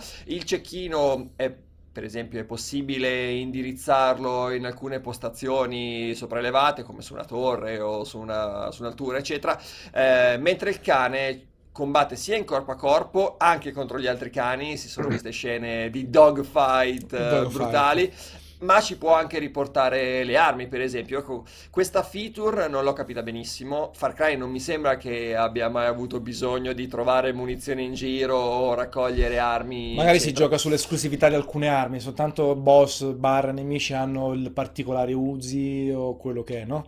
Eh... Di solito vai a raccoglierlo, eh no, no, nel senso dico, però, eh, sì, sarà pure o è una cosa accessoria oppure è leggermente modificata il loot. La mia paura è che non sia implementato su sufficienza l'intelligenza artificiale. Sappiamo che in Far Cry l'intelligenza artificiale sia dei nemici che quella degli aiutanti non è mai stato uno dei punti di forza della serie, anzi è sempre stata abbastanza dimenticabile. Eh, non vorrei che non avessero curato bene quella parte in questo Far Cry perché sarebbe un peccato. Insomma, la serie per differenziarsi un po' dai capitoli precedenti punta a questa feature. Eh, prenderla sotto gamba potrebbe essere alquanto rischioso, secondo me. Assolutamente potrebbe essere rischiosa, ehm, però anche un po' dovuta, forse, no? Un quinto capitolo, eh, un po' di déjà vu, eh, no. una formula che che funziona, però poi ovviamente diventa sempre un po' più farraginosa nel corso del tempo.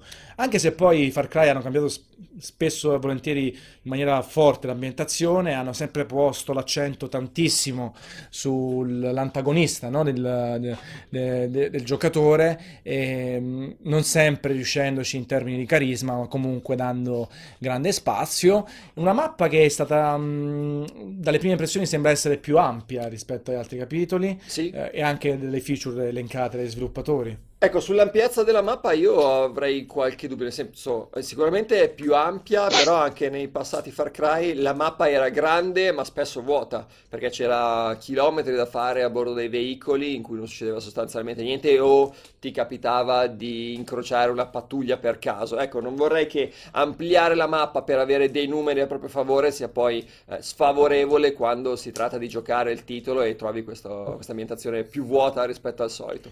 Andrea, Far Cry 5, ambientazione montana, dicevamo. Um, secondo te è il momento di non so quanto ci giochi, quanto sei fan del gioco, eh, ma comunque forse è giunto il momento di dare una stretta, una rivoluzione alla saga o fermarsi? Allora, guarda, di Far Cry mi era piaciuto tantissimo il terzo capitolo, proprio tanto tanto perché aveva introdotto un sacco di di novità, era stato un capitolo di rottura e, e l'avevo trovato originale, divertente, ben organizzato, ben strutturato. I successivi mi sono piaciuti di meno, nel senso che il 4 mi ha molto annoiato per, per l'ambientazione, quella himalayana del Kirat o sì. come si chiamava, che ho trovato molto ri- ripetitiva e c'era, c'era, poca varietà nell'ambientazione, quindi questo mi ha annoiato. E invece Primer non l'ho proprio neanche giocato. E questo mi, mi, mi, sembra più interessante proprio sotto questo punto di vista, quello della, dell'ambientazione. Mi sembra che eh, questo setting offra una, una, maggiore varietà che era secondo me necessaria. Poi per il resto è chiaro che essendo eh, un, eh, arrivando al, cosa siamo quindi al quarto, giusto dopo il, da, dalla, dalla, dalla, svolta, diciamo, c'è stato il 3, il 4 il primal, questo è il quarto capitolo sì. che ha una formula, diciamo, ha la formula simile e quindi è, è ovvio che eh, diversi aspetti eh, muovono un certo déjà vu, però eh, credo che il, abbiano fatto un buon lavoro con, eh, col setting e con i, con i nemici, con, eh, con questa setta eh, misteriosa e, e, spietata che trovo interessante, più interessante rispetto ai, ai cattivi dei capitoli precedenti. Mi piace, mi piace la, la, maggiore libertà che viene offerta per quanto riguarda l'uso del, di mezzi, veicoli, eccetera, eccetera. Quindi è un, è un episodio, un gioco che io attendo con discreto interesse, sì, sì, senza dubbio. E come la vedi questa introduzione appunto di questi personaggi secondari sempre presenti anche di diverse abilità, no? C'è il cecchino come diciamo prima, l'aliante, il cane e chissà cos'altro. Ti piace come introduzione nella serie? Oppure sei Mi... come Tommaso che hai qualche dubbio che potrebbe un po' portare in dono anche delle deficienze di gameplay? No, qualche dubbio c'è soprattutto per quanto riguarda l'intelligenza artificiale, come diceva Tommaso non è mai stata eh, non è mai stata un, un grande vanto per, per, la serie. Ovvio che quando metti, metti dei, eh, dei, compagni di supporto, questi devono comportarsi in una certa maniera, eh, altrimenti eh, creano più frustrazioni e problemi che altro. Però all'interno di, di, di quel discorso che facevamo prima, di cercare di eh, dare un, un, po' di segnale di distacco, introdurre delle novità che, che giustificano, eh, oltre al fatto della semplice ambientazione, giustificano eh, un nuovo episodio, trovo sulla carta che sia un'introduzione interessante, poi dalla carta alla pratica ne passa tanto, sì. Certo. In chat ovviamente ragazzi scrivete se mh, il vostro punto di vista su Far Cry, nel senso quinto capitolo più e tutto il resto, eh, se ha bisogno di uno svecchiato o meno. Oh, si, io... si, lamentavano del gameplay perché chi stava giocando non è Non nostro... è Matteo Santicchia, non è nessuno dei nostri. spiegavano anche che in fiera di solito mettono un livello di difficoltà molto bassa per permettere di andare avanti. Certo, nel, perché i tempi sono ridotti, vogliono far vedere tutto quello che c'è disponibile. Esatto. Io con te parlerei sempre di Far Cry, ma anche del problema Ubisoft. Ubisoft c'ha un problema, se vogliamo. Che no? fa troppi giochi l'anno.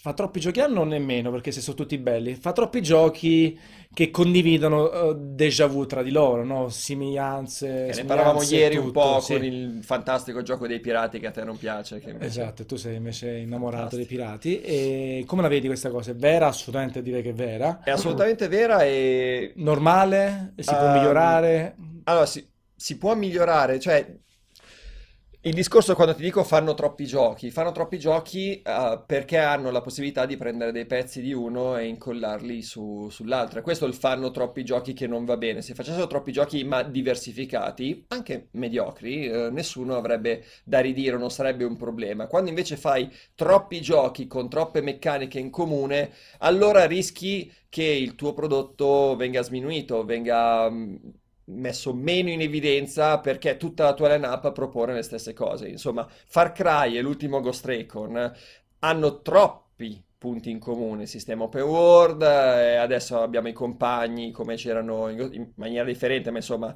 eh, il concetto è quello, abbiamo la possibilità di guidare i veicoli, i checkpoint, eh, i punti di controllo. Eh. no, vabbè, so, tanti elementi in comune, mentre se guardi a un paio di anni fa, Ghost Recon e Far Cry erano due cose completamente diverse. Differenti. Quindi la cosa che non mi piace è proprio questo accomunare due serie o più serie, come adesso abbiamo visto anche Assassin's Creed. E mettiamoci lo stesso Watch Dogs e compagnia. Lo stesso Watch Dogs. E, e forse poi c'è il rischio, è, appunto, come dici tu, di sminuirli tutti, perché esatto. magari la gente... Stanno perdendo eh, di identità. La gente è stufa di Assassin's Creed, ma forse anche perché ha giocato pure tutti gli altri giochi simili, ha giocato tutti i Far Cry, ha giocato i due Watch Dogs, e quindi ovviamente noti dei punti di contatto che ti fanno aumentare l'astio. Senza contare la concorrenza, perché Ubisoft ha introdotto cose molto interessanti nel corso degli anni che sono state riprese dalla concorrenza, e lo stesso Horizon, per esempio, prende tanti elementi che sono stati introdotti da, da Ubisoft o da altri open world, e abbiamo una pletora di giochi molto simili tra loro con meccaniche che si incrociano, per esempio eh, c'è la possibilità di, sca- di mm, arrampicarsi sui, eh, sui tipo i brontosauri di Horizon, adesso mi viene il nome, che è la stessa cosa delle torri di Assassin's Creed, sostanzialmente, no? Quindi è un po' quello che stiamo dicendo. E secondo me Ubisoft dovrebbe puntare sulla differenziazione delle, delle proprie P concentrarsi su un'EP, sviluppare quell'EP, sacrificare magari un anno di sviluppo, ma farla unica e... Sì, dare un'identità precisa a, ciascun, a ciascun gioco e forse con Assassin's Creed non c'è riuscita particolarmente, no? Nel senso, non è che, ok, ci sono delle novità, ma sono novità che poi vanno ad attingere forse da Far Cry stesso e da altri giochi già visti, quelli di Assassin's sì, Creed, sì, sì. o da The Witcher, qualcosina addirittura, quindi poi alla fine è chiaro che il giocatore eh, quello un po' più smaliziato, che comunque gioca quei 10-15 titoli l'anno, si ritrova con delle somiglianze che possono amplificare difetti che in realtà non lo sono, comunque sono più piccoli rispetto a quelli. Ho anche paura per eh, l'antagonista di questo Far Cry 5, okay. nel senso è sempre stato un punto forte della, della saga, abbiamo avuto Vass, abbiamo avuto Pagamin, abbiamo avuto eh, quel pazzo sclerotico di Far Cry Primal dal nome impronunciabile. Eh, e tutti condividevano più o, me- condividevano scusa, più o meno lo stesso profilo mentale, cioè erano dei folli, sanguinari, erano dei pazzi, ce l'avevano con il nostro protagonista per qualche motivo. parlavano sempre. Così. Avevano gli scagnozzi che, che, li seguivano in maniera cieca e fedele e questo Far Cry 5, nonostante ci sia una setta in questo caso c'era l'ultima cena eh, che sponsorizzava, tra virgolette, questa, questa, setta, però ecco, non vorrei che, che, Ubisoft stesse ricalcando troppo la mano su un profilo comune di tutti gli antagonisti di Far Cry. Bello la prima volta, carina la seconda, un po' già al terzo inizia a perdere pill e, e alla dopo quarta... salto un capitolo, ad esempio. Salti un capitolo o cambi completamente idea o fai che il protagonista è questa volta il cattivo, insomma ti devi inventare qualcosa per evitare di, di dare dare qualcosa di già visto al giocatore. Questo è... Andrea, secondo me, visto che tu poi no, non c'eri ieri quando abbiamo parlato di Ubisoft, un piccolo uh, aggancio all'Assassin's Creed Origins Origin ci, ci può stare, no? Eh, anche tu uh, sei, noti questa eccessiva somiglianza tra i giochi Ubisoft e in tal senso Assassin's Creed come lo inquadri, quel nuovo? Eh, eh, che ci sia un'eccessiva somiglianza è, è, abbastanza palese e incontrovertibile. Diciamo che a livello ideale non è un, eh, un difetto assoluto, nel senso è, è, un concetto di brand, di family feeling, senza, andando un po' indietro nel, nel tempo, le avventure di LucasArts, di Lucas, erano tutte molto riconoscibili, tutte eh, simili, tradi- cioè, simili ma riconoscibili pur essendo distinte i giochi Nintendo sono, hanno tutti un'atmosfera eh, eh, simile, appunto il, il, family feeling è lo stesso. È, è, come si gestisce questa cosa che fa la differenza, perché nel caso di Ubisoft eh, c'è l'impressione che siano eh, più delle furbizie, più delle, ehm, delle scocciatoie, delle manie- una maniera per riciclare eh, delle, delle meccaniche, asset, delle cose. Questo che un po' più indispettisce, quindi non è la ricerca di un'identità, di un brand, eh, assomiglia più appunto a una scorciatoia e questo senza dubbio dà un po' fastidio, soprattutto per chi li gioca un po' tutti e riconosce dei déjà vu eh, fastidiosi in giochi completamente diversi a livello di eh, ambientazione, di brand, eccetera, eccetera.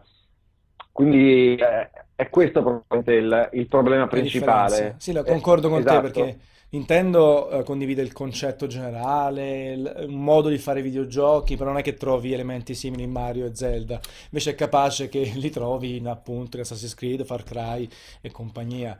E poi magari appunto quando si riciclano cose, quando si cerca la strada più breve, poi magari anche quelle cose vengono fatte male, cioè non vengono fatte al top.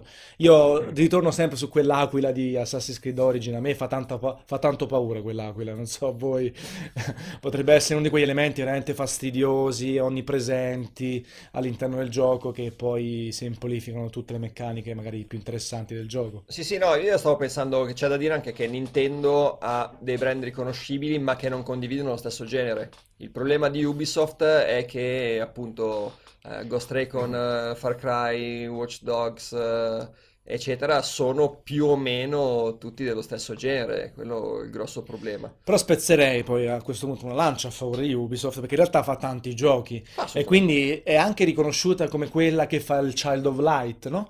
Fa quel, quell'esperimento più particolare o fa... Uh, che, che, faceva, eh, perché sì, sono eh, due, faceva, due, esatto. due, o tre anni che, che Ubisoft si attimo fermata, si, si è fermata. Però comunque fa tante cose, lo South Park, su, su quello... cioè nel senso Comunque, se li prendi singolarmente o se prendi tutta la lineup eh, complessiva, è ormai uno dei produttori di videogiochi più forti al mondo, eh, più bravi al mondo, sia quindi qualità che vendite. Quindi um, cioè io farei molto più critica attualmente a un Electronic Arts, a un Activision che Ubisoft. No, no, certo, io sto parlando no, no, poi, de- poi c'è quel di senso questi, di déjà vu, eh, no, nel senso il quadro completo è anche roseo per Ubisoft. Poi su, dopodiché... su For Honor, per esempio, eh, nonostante tutti i problemi che ha dimostrato di avere il supporto mancato, io ho trovato che, che, fosse un ottimo gioco con ottime idee e finalmente qualcosa di nuovo. E appunto era, era anche Mario più Rabbids è un'altra roba, anche nel senso per dire... Esatto. Però poi, poi si è creata questi super brand, perché lo sono Far Cry, Ghost Recon e Assassin's Creed, e lo poteva essere anche Watch Dogs, e comunque in parte lo è perché comunque ha venduto soprattutto il primo.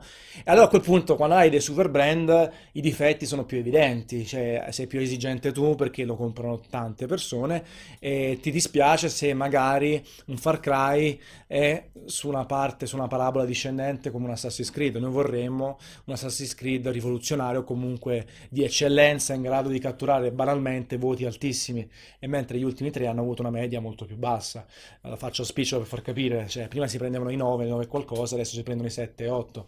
Vorremmo un'altra volta un Assassin's Creed capace di ottenere quelle votazioni e quel consenso generale incredibile. E Origin non so se ci riuscirà, ecco, staremo a vedere, anche se poi comunque le, le anteprime che abbiamo letto, anche di per e tutto, sono positive, sono molto positive. sono molto positive, però staremo a vedere da questo punto di vista. Intanto è caduto qualcosa. C'è anche un, problema di, c'è anche un problema di, tempistica, perché sono tutte, tutte serie che si sviluppano con, eh, con i vari se- seguiti, i vari capitoli in maniera molto ristretta nelle tempistiche uno dopo l'altro, quindi è, secondo me è abbastanza incompatibile riuscire a creare, a svecchiare, a innovare una serie se devi uscire, eh, se non ogni anno, anche ogni due anni, è poco ormai nel, al giorno d'oggi con la, le dimensioni dei titoli e le, le, risorse che ci vogliono, soprattutto per creare degli open world, eh, due anni sono nulla, eh, ci sì, vorrebbe... Fa, fa, fatica Activision con, con, chi ha tre anni a fare diversi suoi Call of Duty. Esatto,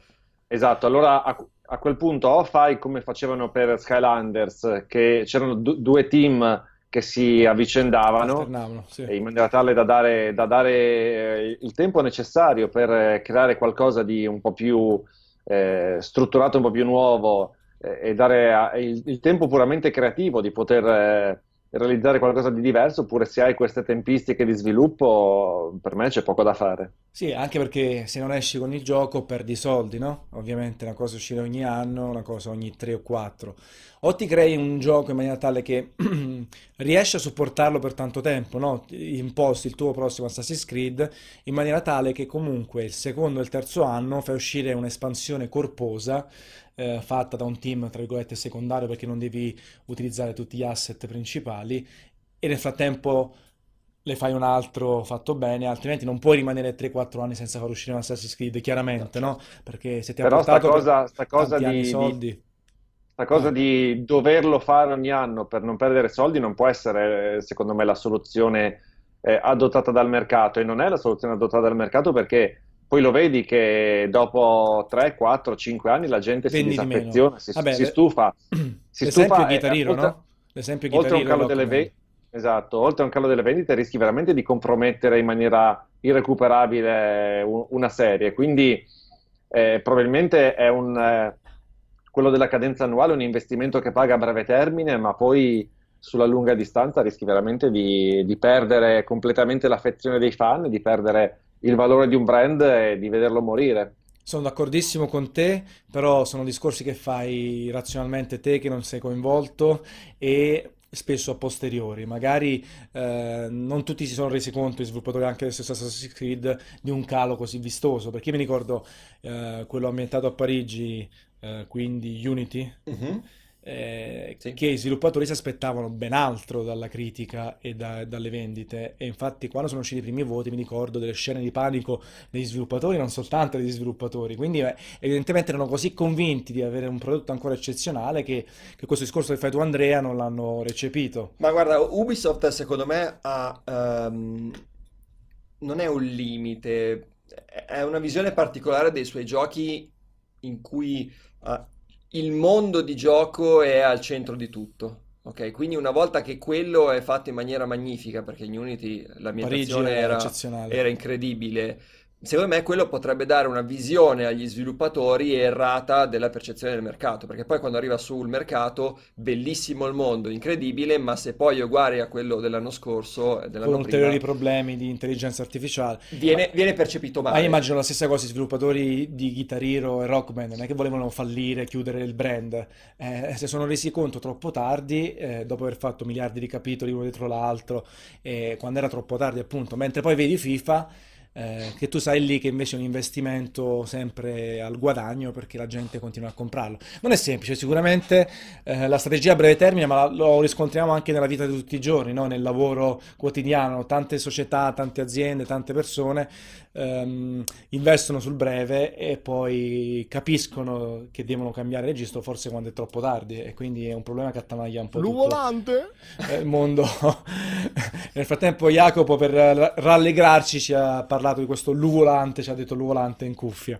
Oh, poi siamo stati bravi comunque, 24 minuti su Far Cry 5 un po' su Ubisoft, possiamo cambiare slot e un altro un titolo molto importante, molto bello, però di cui è difficile parlarne tanto. Comunque, no, anche perché si è visto poco. Si è visto molto poco. Si è visto molto poco, eh, e comunque è il settimo capitolo, Forza Motorsport 7. Quindi, comunque, le novità si vedranno poi quando si giocherà o quando usciranno nei negozi.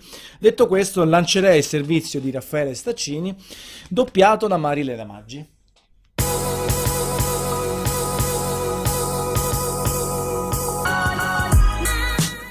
Ogni due anni gli appassionati di giochi di guida hanno un appuntamento fisso, quello con il nuovo Forza Motorsport. Il nuovo capitolo in uscita il prossimo 3 ottobre sarà poi una delle punte di diamante di Xbox One X, grazie ai suoi 60 fotogrammi al secondo e alla risoluzione in 4K. Il compartimento tecnico ha infatti ricevuto un trattamento importante, con un sistema di illuminazione che rende più realistici anche i materiali e gli effetti atmosferici. Per scoprire tutti i dettagli delle vetture torna la modalità Forza Vista che permette di ammirare le auto anche in pista e con il proprio alter ego fuori dalla vettura. Il modello di guida si conferma valido e perfettamente scalabile a seconda dell'abilità del giocatore. La resa della fisica è notevole ed evidenziata da dettagli come i tergicristalli e gli alettoni che rimbalzano quando si colpisce un dosso. Sarà aggiunta anche una nuova modalità carriera, sulla quale però non si hanno informazioni specifiche. L'esperienza di gioco in sé non sarà molto innovativa, ma chiunque abbia apprezzato i precedenti capitoli della serie anche questa volta non dovrebbe rimanere deluso.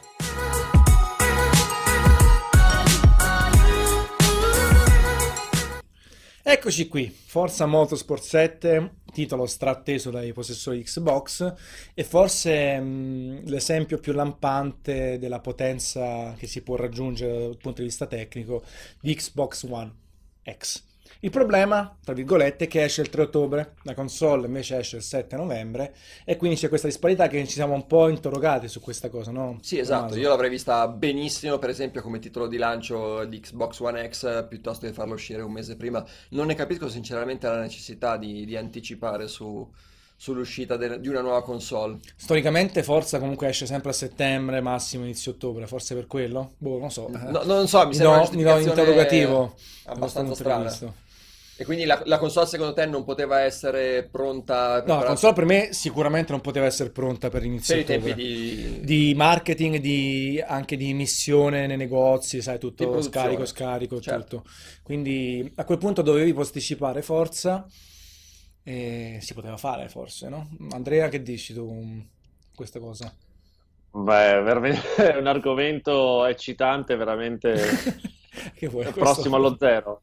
Però, boh, eh, sì, si sarebbe potuto fare, poi vedremo come risponderà il pubblico. Secondo me, chi quel, è talmente eh, di nicchia l'utenza di Xbox One X che eh, può tranquillamente aspettare un pochino per, se ha intenzione di giocarsi eh, il gioco su, sulla, sulla, nuova console. Quindi, boh, non lo so, non lo vedo come un problemone perché immagino che la maggioranza, la, la maggior, eh, le vendite maggiori si faranno in maniera veramente notevole su, sulla, su Xbox One liscia, quindi boh, Però è, stata, è, stato venduto, forza, tra virgolette, in termini di comunicazione, come un titolo in grado di aggiungere il 4K nativo a 60 fotogrammi al secondo, eh, segnare un gap importante con tutto il resto, tutti gli altri titoli di corsa, ma anche in realtà in generale.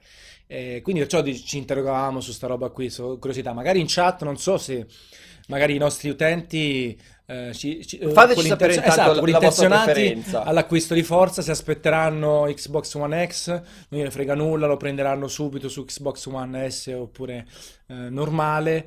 In, in molti ehm, dicono l'importante è giocarlo con, con, volante e una postazione da racing per goderne a pieno altro che, che 4K anche perché 4K. comunque Forza Motorsport 7 girerà a 1080p 60 fps è sempre stato un grande esempio di titolo con una fluidità pazzesca perfetta senza rallentamenti, grande fisica, ehm, è bellissimo, modello di guida, è bellissimo da vedere. Però appunto forse è un argomento poco forte per Microsoft, un Forza Motorsport 7 a 4K, 60 fps forse, no Tommaso? Sì, eh, non so però quale altra esclusiva di, di, spessore avrebbero potuto buttare sul piatto per lanciare meglio la, la propria console. Pensi che uno shooter, un Halo o un Gears... Intanto non ce l'avresti fatta per il lancio comunque. Esatto. Però Forza Motorsport 7 in quanto tale avrà un parco macchine clamoroso, 600 macchine si parla, eh, si è fatto accenno a una modalità carriera fatta bene, ma non sappiamo di, di che tinta perché veramente non si sa Super nulla. Blindati. Super blindato, ovviamente multiplayer um, eh, sempre al top, 24 macchine si parla se non sbaglio. Eh, però um, noi ringraziamo Vincenzo per averci messo questo slot. però il problema è che le informazioni attuali su Forza Motorsport 7 sono davvero risicate. Anche uh, leggendo l'anteprima fatta dai ragazzi di Los Angeles, non è che ci sono tante informazioni. 600 macchine, super grafica. Nella nostra prova, um, se non sbaglio, um, è stata provata la pista del Nürburgring e la Porsche. Uh, RS2 si chiama se non sbaglio, che è la prima volta che si vede in un, in un gioco di guida e, e sono state confermate le ottime bontà del modello di guida, mm, la grafica eccezionale, ottimo sistema di illuminazione, eh, senza incertezze il tutto, anche con 24 macchine in pista. Il Nürburgring ormai lo conosciamo meglio di, dei piloti di Formula 1, non so, io l'ho, l'ho, giocato così tanto nei giochi di guida che veramente potrei andare a guidare dal vivo senza problemi. Eh, però che altro dire? Andrea, tu sei un estimatore molto forte no? di, di, Forza Motorsport. Cosa ti aspetta? Sì, facciamo, piaciuto... un facciamo, un po', il cosa vorremmo in, cioè cosa deve avere Forza Motorsport 7 per non risultare un more of the same della serie? Sì, a me è, piace molto, è una serie che, che, seguo con attenzione, che mi è sempre piaciuta. Eh, eh, per quanto mi riguarda i miei gusti personali, mi piace più rispetto a Horizon perché io non sono un grande fan degli open world e, e, e poi mi piace di più la, l'approccio simulativo eh, del Forza classico. Eh, è, è, un capitolo, questo qual 7, che ha, ha, dei numeri e delle qualità estetiche indiscutibili. E, d'altra parte, eh, Tartan eh, si, sa, si, sa, che eh, ormai ha maturato un'esperienza tale da lasciare pochi, pochi spazi agli errori. Allo stesso tempo è, è difficile eccitarsi o sorprendersi o, o, o, trovare grandissimi spunti di novità eh, in, un, in, un, titolo automobilistico di questo tipo, un settimo, un settimo capitolo, poi sai, non ci sono grandissime eh, rivoluzioni. E allo stesso tempo... Su cosa si potrebbe puntare? Eh, no, sarebbe, sarà, sarà un, un, gioco apprezzato da chi eh, si comprerà Xbox One X, ma eh, io credo veramente che non possa essere una killer application né sia una, un, un software, un gioco che vende le console, questo mi sembra difficile. Io sono sempre stato invece molto critico di Inforza per uh, tutta la parte single player, tra virgolette, no? Forse anche perché sono cresciuto a pane Gran Turismo e lì passavi delle ore veramente a farti le, le, le gare, le patenti e tutto. Uh, assolutamente modello di guida, um, anche comparto tecnico online, chiaramente superiore oramai alla serie di Gran Turismo che è rimasta al palo anche per colpa di Polifoni stessa e di Sony che forse ha dato troppo, troppa libertà a Yamauchi. Il discorso che, faccia, eh, esatto, facciamo ieri. ieri.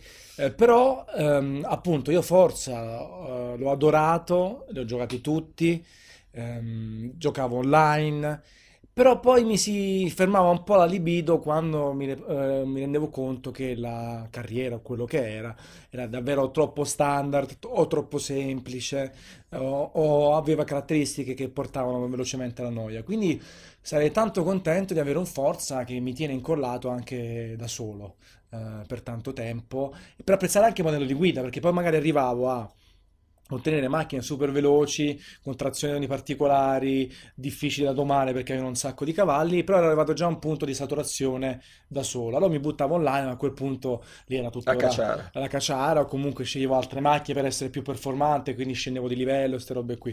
Quindi sarebbe carino avere, questo è forse un problema della serializzazione, perché forse ne hanno fatti 7 più 3 Horizon nel tempo di 3 Gran Turismo o massimo 4 quindi 10 eh, o qua adesso non mi ricordo il primo quando è uscito cioè il parallelo. E quindi si potrebbe lavorare su quello e quindi altrimenti c'è la sindrome da FIFA. Diventa la sindrome del gioco calcistico. Sì tra l'altro non esce da solo come simulatore perché abbiamo visto che esatto, c'è anche tanti altri giochi adesso. Project Cars eh, per esempio è uno di, di quelli tra l'altro se non, se non sbaglio esce nello stesso periodo da Namco. Saranno guai non so quanto può influire sulle vendite di, di Forza il titolo Namco. No, lo so, poi ci sono tutti i simulativi anche per PC, gli assetto corsa e altre cose.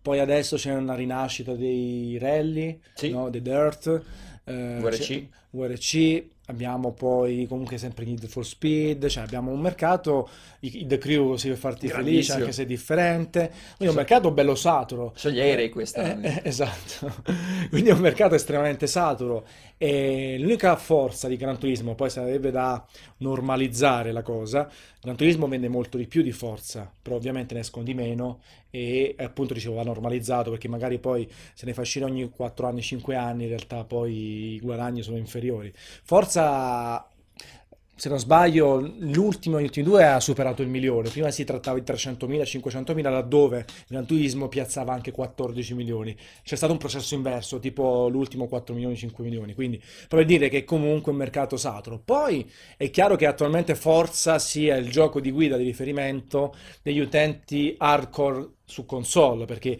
quel modello di guida non ce l'ha nessuno, quella, quella, fisica, i danni e altro non ce l'ha nessuno. Poi ci sono tutti quelli che apprezzano Gran Turismo in quanto enciclopedia dell'automobilismo e poi i super fan della simulazione perché comunque per me Forza è un titolo realistico, non è simulativo. Guarda, c'è The Kingslayer che dice io lo prenderò ma con poche aspettative, quindi sono un po' tiepidi. Eh, nel senso, su, anche su io, cioè io cosa mi aspetto la Forza?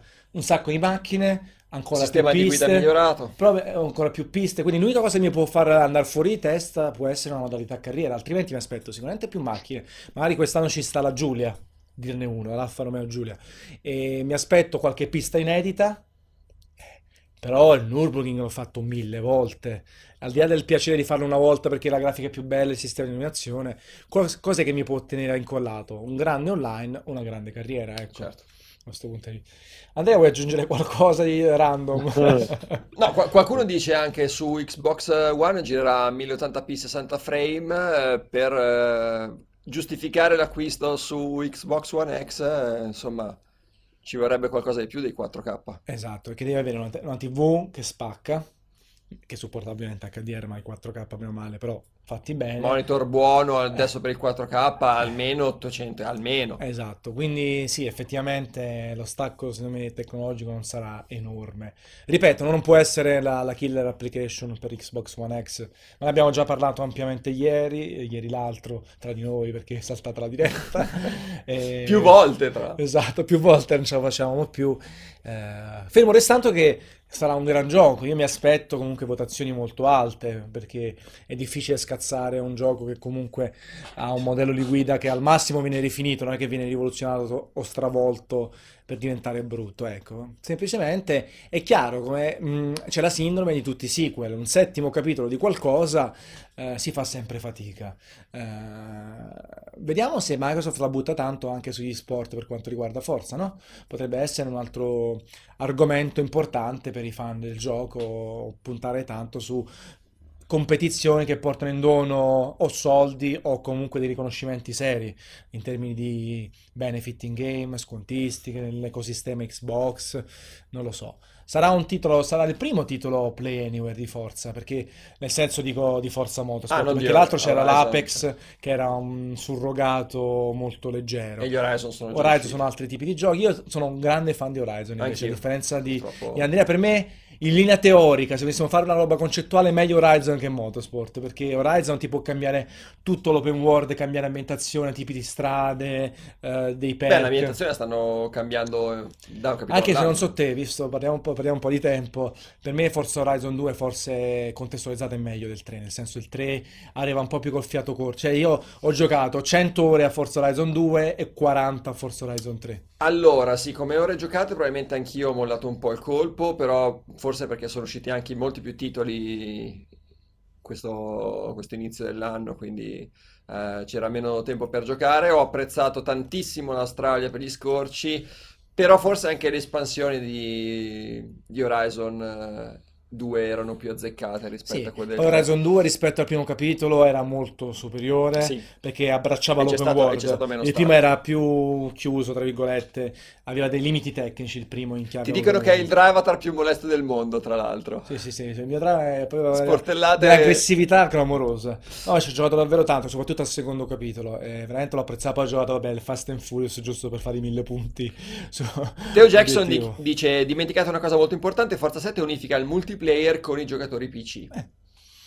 Sì, siamo tutti contenti, ma non è che ti cambia la vita. Ma soprattutto quanto è importante il multiplayer eh, per chi gioca a Forza in realtà. No, poi più che altro, se tu su, prima su 6 giocavi con uh, giocatori Xbox, adesso giochi anche con quelli PC, ma non è che ti cambia, troverai sempre gente random. Certo. Poi, ovviamente, se avete tanti amici su PC, che giocano solo su PC siete contenti perché la vostra cerchia si unifica, però, uh, cioè, viene unificata, però mm, non mi sembra una grande feature. Mi sembra una cosa bella, ma non è che dici, ah cazzo, adesso Forza 7 diventa un capolavoro perché c'ha i server unificati, il gioco online unificato, ecco, da questo punto di vista. Horizon, uh, uguale, vediamo, il quarto capitolo avrà bisogno di belle novità, però comunque per me è una serie meravigliosa. Io l'ho definito il secondo capitolo, il primo me lo titolo Next Gen, pensa un po' a queste frasi fatte però per me il secondo mm. capitolo è stato il primo titolo che giustificava una next, una next gen in, in, termini totali, tecnologici, di divertimento, di...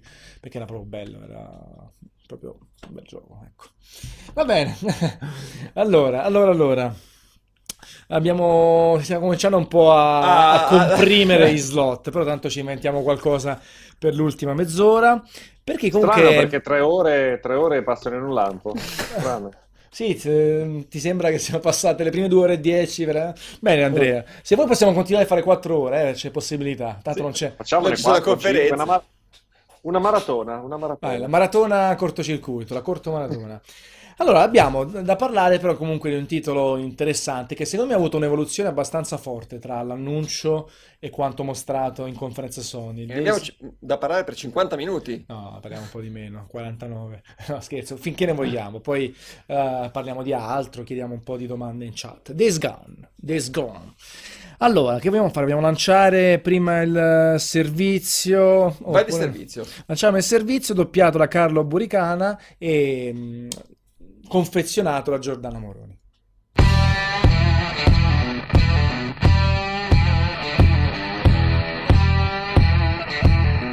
Negli ultimi anni gli zombie hanno spadroneggiato su piccolo e grande schermo, propagando l'infezione anche nel mondo dei videogiochi.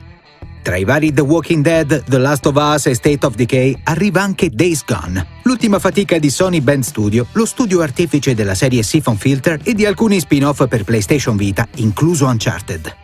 Di recente Sony ha dimostrato di credere molto nel team, aumentando il budget per raddoppiarne l'organico. Gli sviluppatori si ritrovano così davanti a un enorme banco di prova. Dovranno dimostrare non solo la qualità del loro gioco, ma anche conferirgli un'identità che permetta di emergere tra i titoli concorrenti. Sappiamo già che Days Gone sarà caratterizzato da diverse fasi di gioco. Nell'ultimo trailer si è passati da un viaggio a bordo di un veicolo fino a vere e proprie sezioni stealth, con tanto di imboscata che si è conclusa con un cinematografico quanto violento scontro a mani nude. Anche il comparto tecnico sembra di buon livello, con effetti sempre molto curati. Manca ancora una data di uscita, ma Days Gone promette di essere una delle esclusive più interessanti nell'orizzonte di PlayStation 4.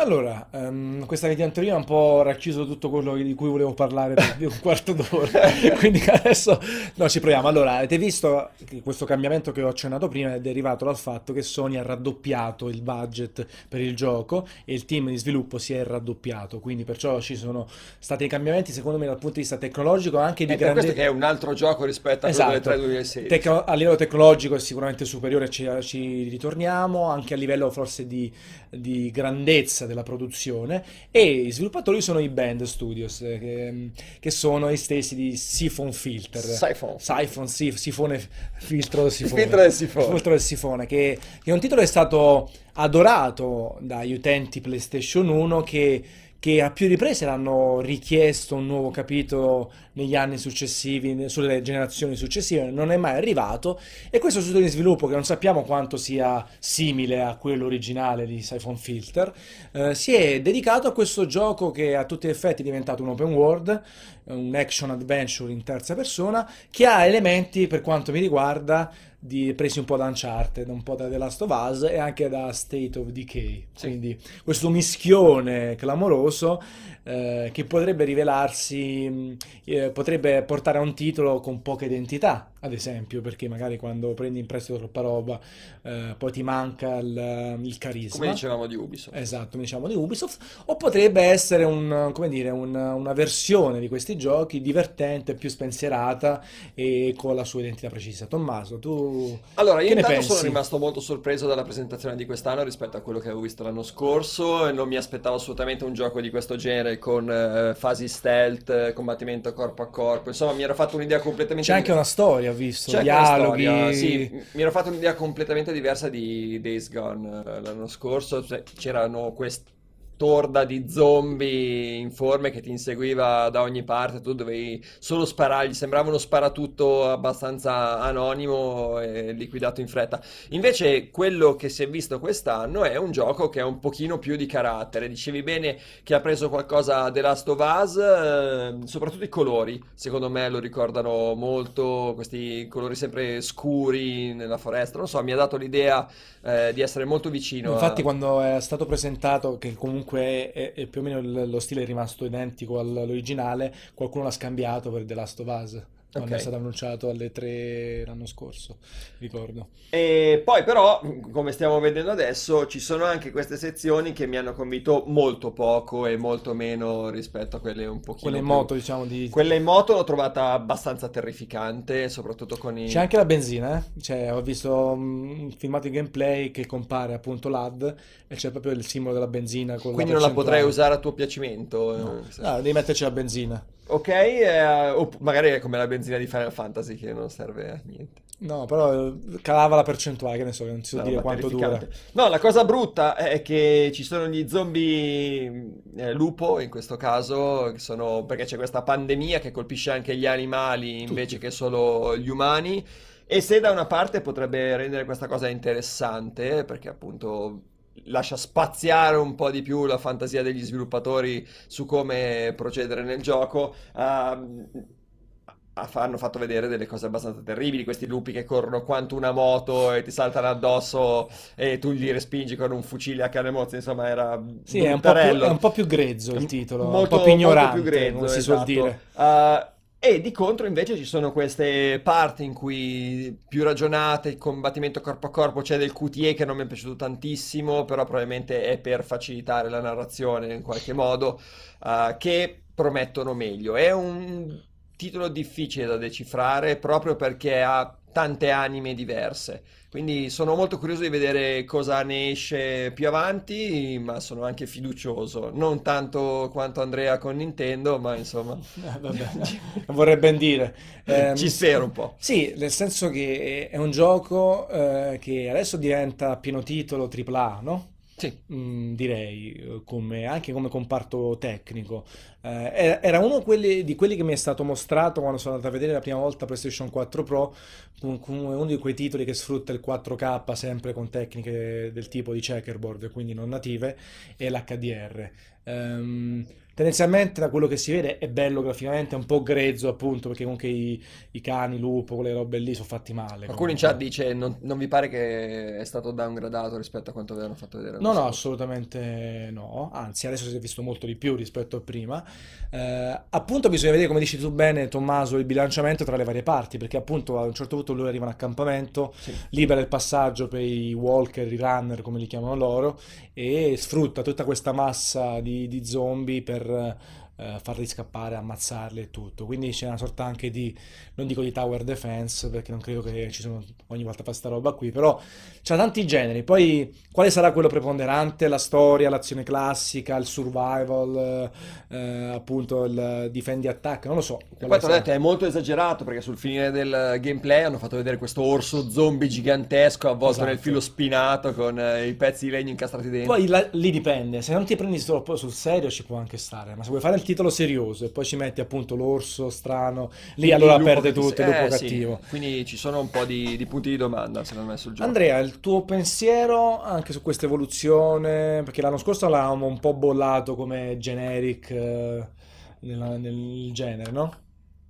Sì, io faccio, è, è, un gioco veramente che faccio fatica a capire perché eh, mi, mi, risulta completa, stranissimo eh, che Sony eh, direttamente, quindi tramite un team interno, abbia eh, dato l'ok, abbia fatto sviluppare un gioco che è così simile veramente a The Last of Us, Uncharted, più a The Last of Us ovviamente per ambientazione, a, a, al punto da essere a, ad una prima occhiata superficiale quasi indistinguibile. Questa è una cosa eh, che io trovo sconvolgente, non riesco, non riesco veramente a capacitarmene, perché se fosse stata un'etichetta un'altra etichetta, una terza parte, ci sarebbe potuto stare tranquillamente nello spirito emulativo, ma addirittura eh, prodotto da Sony, veramente io faccio fatica a capirlo. E, ehm, per quanto riguarda il, il background del, anche dello sviluppatore, non è che ci sia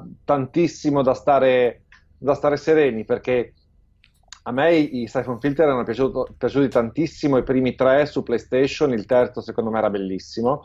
Dopodiché c'è stata una, una china discendente veramente praticamente drammatica che ha portato alla morte della serie e poi negli ultimi dieci anni eh, Band ha fatto poco e niente perché si è, si è, si è, esatto, si è, si è concentrata su PlayStation Portable con eh, Resistance e, con PlayStation, e su PlayStation Vita con eh, L'Uncharted, la Vista dell'Oro, che vabbè era, era, bellino, ma lontano anni luce da, dalla serie principale di Naughty Dog. Poi ha fatto l'altro Uncharted, quel gioco di carte, là, il, il, Fight for Fortune, se non sbaglio. Sì. E poi non ha fatto, non ha fatto nulla, cioè ha, ha un background che non è quello di un grande studio eh, anzi tutt'altro, è, è, molto una scommessa. Io non so se, se Sony ha, ci ha intravisto delle grandi qualità oppure se vuole trasformare Band da team molto minore e satellite a uno dei team principali a cui affidare eh, dei progetti eh, più importanti. A me no, non sembra un gioco eh, AAA, non riesco ancora a bene a catalogarlo, ma mi pare che non sia tra i AAA del catalogo di Sony, è un, un passettino o due indietro. Eh, mi sembra un filler, un riempitivo eh, ma mi lascia in, in larga, in, sotto un sacco di, di, di, aspetti, mi lascia parecchio perplesso. Lo trovo soprattutto pochissimo originale in, in tutto e questo è, è, talmente derivativo in tutto quello che propone che boh, ma quando mancano delle idee eh, sotto ogni punto di vista io faccio fatica a citarmi. Può essere una, nella migliore delle ipotesi un'avventura eh, 3D competente, ben realizzata, però se io dovessi giocarmi i 10 euro sul giocone non me li gioco di sicuro. Sì, il, um, assolutamente quello che dice Andrea è tutto estremamente corretto, è un titolo iperderivativo, sai già visto, però e, e le somiglianze sono quasi più derivate dal- dallo stile adottato e dal- da quello mostrato, perché potrebbe essere anche un gioco ambientato soltanto in quella foresta lì, che poi ti cambia il giorno, il momento della giornata e tutto, cioè mentre... Però con la possibilità di muoversi con i mezzi, con i veicoli. Eh, però dico, sempre un'ambientazione comunque forestale, quello che è, nel senso che della Stovasa ogni tot ti cambia completamente certo. l'ambientazione. Secondo me non ci sono né i soldi né la capacità di fare una roba del genere. È curioso il fatto che Sony abbia raddoppiato il budget, quello sì, quindi qualche potenzialità deve essere stata colta in qualche punto dello sviluppo. Non credo soltanto per il genere, perché sicuramente quel genere è uno dei, più uh, apprezzati attualmente in questo momento storico videoludico. Uh, però qualche cosa ci deve essere quale non lo sappiamo, perché effettivamente potrebbe essere un altro gioco che ha una bellina storia, una storia carina, um, uh, combattimento e tutto. L'unica, tra virgolette, cosa diversa dalle altre proprietà Sony è il fatto di utilizzare in zombie queste orde a proprio piacimento e anche probabilmente doverne fuggire, no? Giusto mm-hmm. Tommaso? Sì, sì, sì, sì. Che, eh, che sembrava che dover trovare N- delle... Non originale, ma almeno sua. Ecco. Sì, perché un'orda di zombie così, a parte in World War Z, non si è mai vista, voglio dire, oltre che al cinema, sui videogiochi non mi ricordo di, di scene così. No, perché quelli di Dead Rising sono più statici, Que- sono più... Dead Rising sono i zombie classici, stupidi e, e, immobili sostanzialmente, quelli di COD erano dotati di esoscheletro per andare più veloce. Non c'era questa massa, appunto, di zombie da cui scappare e mi sembra che sia il primo videogioco a memoria, poi magari qualcuno in chat mi correggerà, eh, che utilizza questo, questa, questo espediente, questa, questa, questa Quindi, caratteristica. Da quel punto di vista lì io sono fiducioso per quello, perché appunto quantomeno quella è una cosa nuova. Se poi Però quella è, cosa lì... Cioè, è un bello sforzo, è, fai, un, fai, un, grande sforzo andare a, a trovare... Una, un elemento distintivo perché per il resto è no infatti eh, quello che sto dicendo è se quella cosa lì viene messa in secondo piano e compare solo come una gimmick eh, superficiale è un problema grosso. Se, se invece... Esercizio di stile, sì. se, se invece quella parte è la parte principale e poi quello che abbiamo visto, cioè la sezione stealth, magari ehm, la sezione con la moto, il combattimento in corpo a corpo, sono sezioni di contorno, è un altro discorso. Quindi bisogna per forza vedere il titolo completo e dove vuole andare a parare. Anche perché credo che non sarà così grande come altri open world o titoli del genere. Ecco, sì, sicuramente diciamo rimane lì. Eh, nella comunicazione di Sony comunque c'è sempre tra i titoli diciamo importanti però c'è il rischio che diventa una roba iper dimenticabile, anche perché comunque è cambiato tanto rispetto all'anno scorso, no? L'anno scorso ci sembrava essere soltanto una, una sorta di survival dove c'erano combattimenti, orde e altro. Adesso se, se metti in pista il dialogo, ehm, il survival fatto per bene e anche dei momenti importanti dal punto di vista estetico, allora ti cambia tutta la percezione del gioco. Eh, però abbiamo, abbiamo, già avuto tanti esempi negativi in tal senso, no? anche nell'ambito degli RPG che si vendevano benissimo, in quello che mostravano fino all'uscita e poi non c'era nient'altro. Io vi ricordo anche Lords of the Fallen per capire un, un Souls-like, sembrava essere un gran gioco Souls-like pieno di ambientazioni, invece erano tre ambientazioni certo. molto piccoline. Guarda, due, due cose allora. Uh, uno ci dicono che nell'intervista che hanno fatto ieri al team è stato etichettato come AAA uh, questo, eh, questo... questo, titolo e poi ah, dicevano quello... che... Quello è cioè, immagino che tirino l'acqua al, al loro certo. mulino perché eh, un po' sarebbe, sarebbe, abbassare le aspettative. Eh. Se, se sarebbe strano al contrario dicessero è un titolo di secondo piano. Un sarebbe e... un po' tirarsi la... Ehm, e poi mi dicono che gli zombie in questo modo ci sono anche su Left 4, Left 4 Dead. Ah, Però certo. secondo me è un po' differente. Questa mi sembra un'orda che si muove insieme, come se fosse un solo nemico. Quelli su Left 4 Dead sono a tutti gli effetti nemici singoli da affrontare. Poi il gioco si sono... basa su quello. Eh, esatto, Dead, anche quindi... se sono, voglio dire, eh, tanti, eh, tanti è una massa. Questa eh, invece... Si vedeva nel, nel, trailer sempre delle tre dello scorso anno comunque un numero enorme. Sì, esatto, esatto. Che veramente ti prendeva tutto. Era scena. proprio come un fiume in piena sì, quello sì, di Days Gone, un po' diverso da quello di Left 4 Dead. Ovviamente sì, ma anche quella cosa lì, per quanto tempo può funzionare e quante volte puoi riciclare quella cosa lì in, in diverse situazioni? Cioè, Beh, un po' come il cappello riempir... di Mario. Eh. Sì, ma insomma, non proprio uguale. no, però, que- no uguale. però, questo non è vero, Andrea. Secondo me, nel senso, puoi farti tante situazioni dove eh, talvolta le utilizzi a tuo favore, talvolta devi fuggirne, poi dipende che gameplay ci metti dietro, che situazione si tratta. Però non è che basta, dopo due volte ti stufa quella roba, anzi, no se diventa sempre al limite, che sta lì lì per essere preso, comunque e che incide anche sulla storia, per me si possono fare tante situazioni con lo sciame, ecco. Che poi magari sarà sempre so, io mi, auguro, io mi auguro che ci siano ambientazioni un po' più originali e, e, se ci saranno, allora è stato fatto un errore comunicativo a non, a non farle vedere adesso, in questo momento, perché avrebbe permesso... Secondo me soltanto disting- la foresta giungla, me... avrebbero permesso di distinguere un pochino il gioco rispetto appunto a, ai titoli da, da, da, a cui si ispira in maniera abbastanza palese e plateale.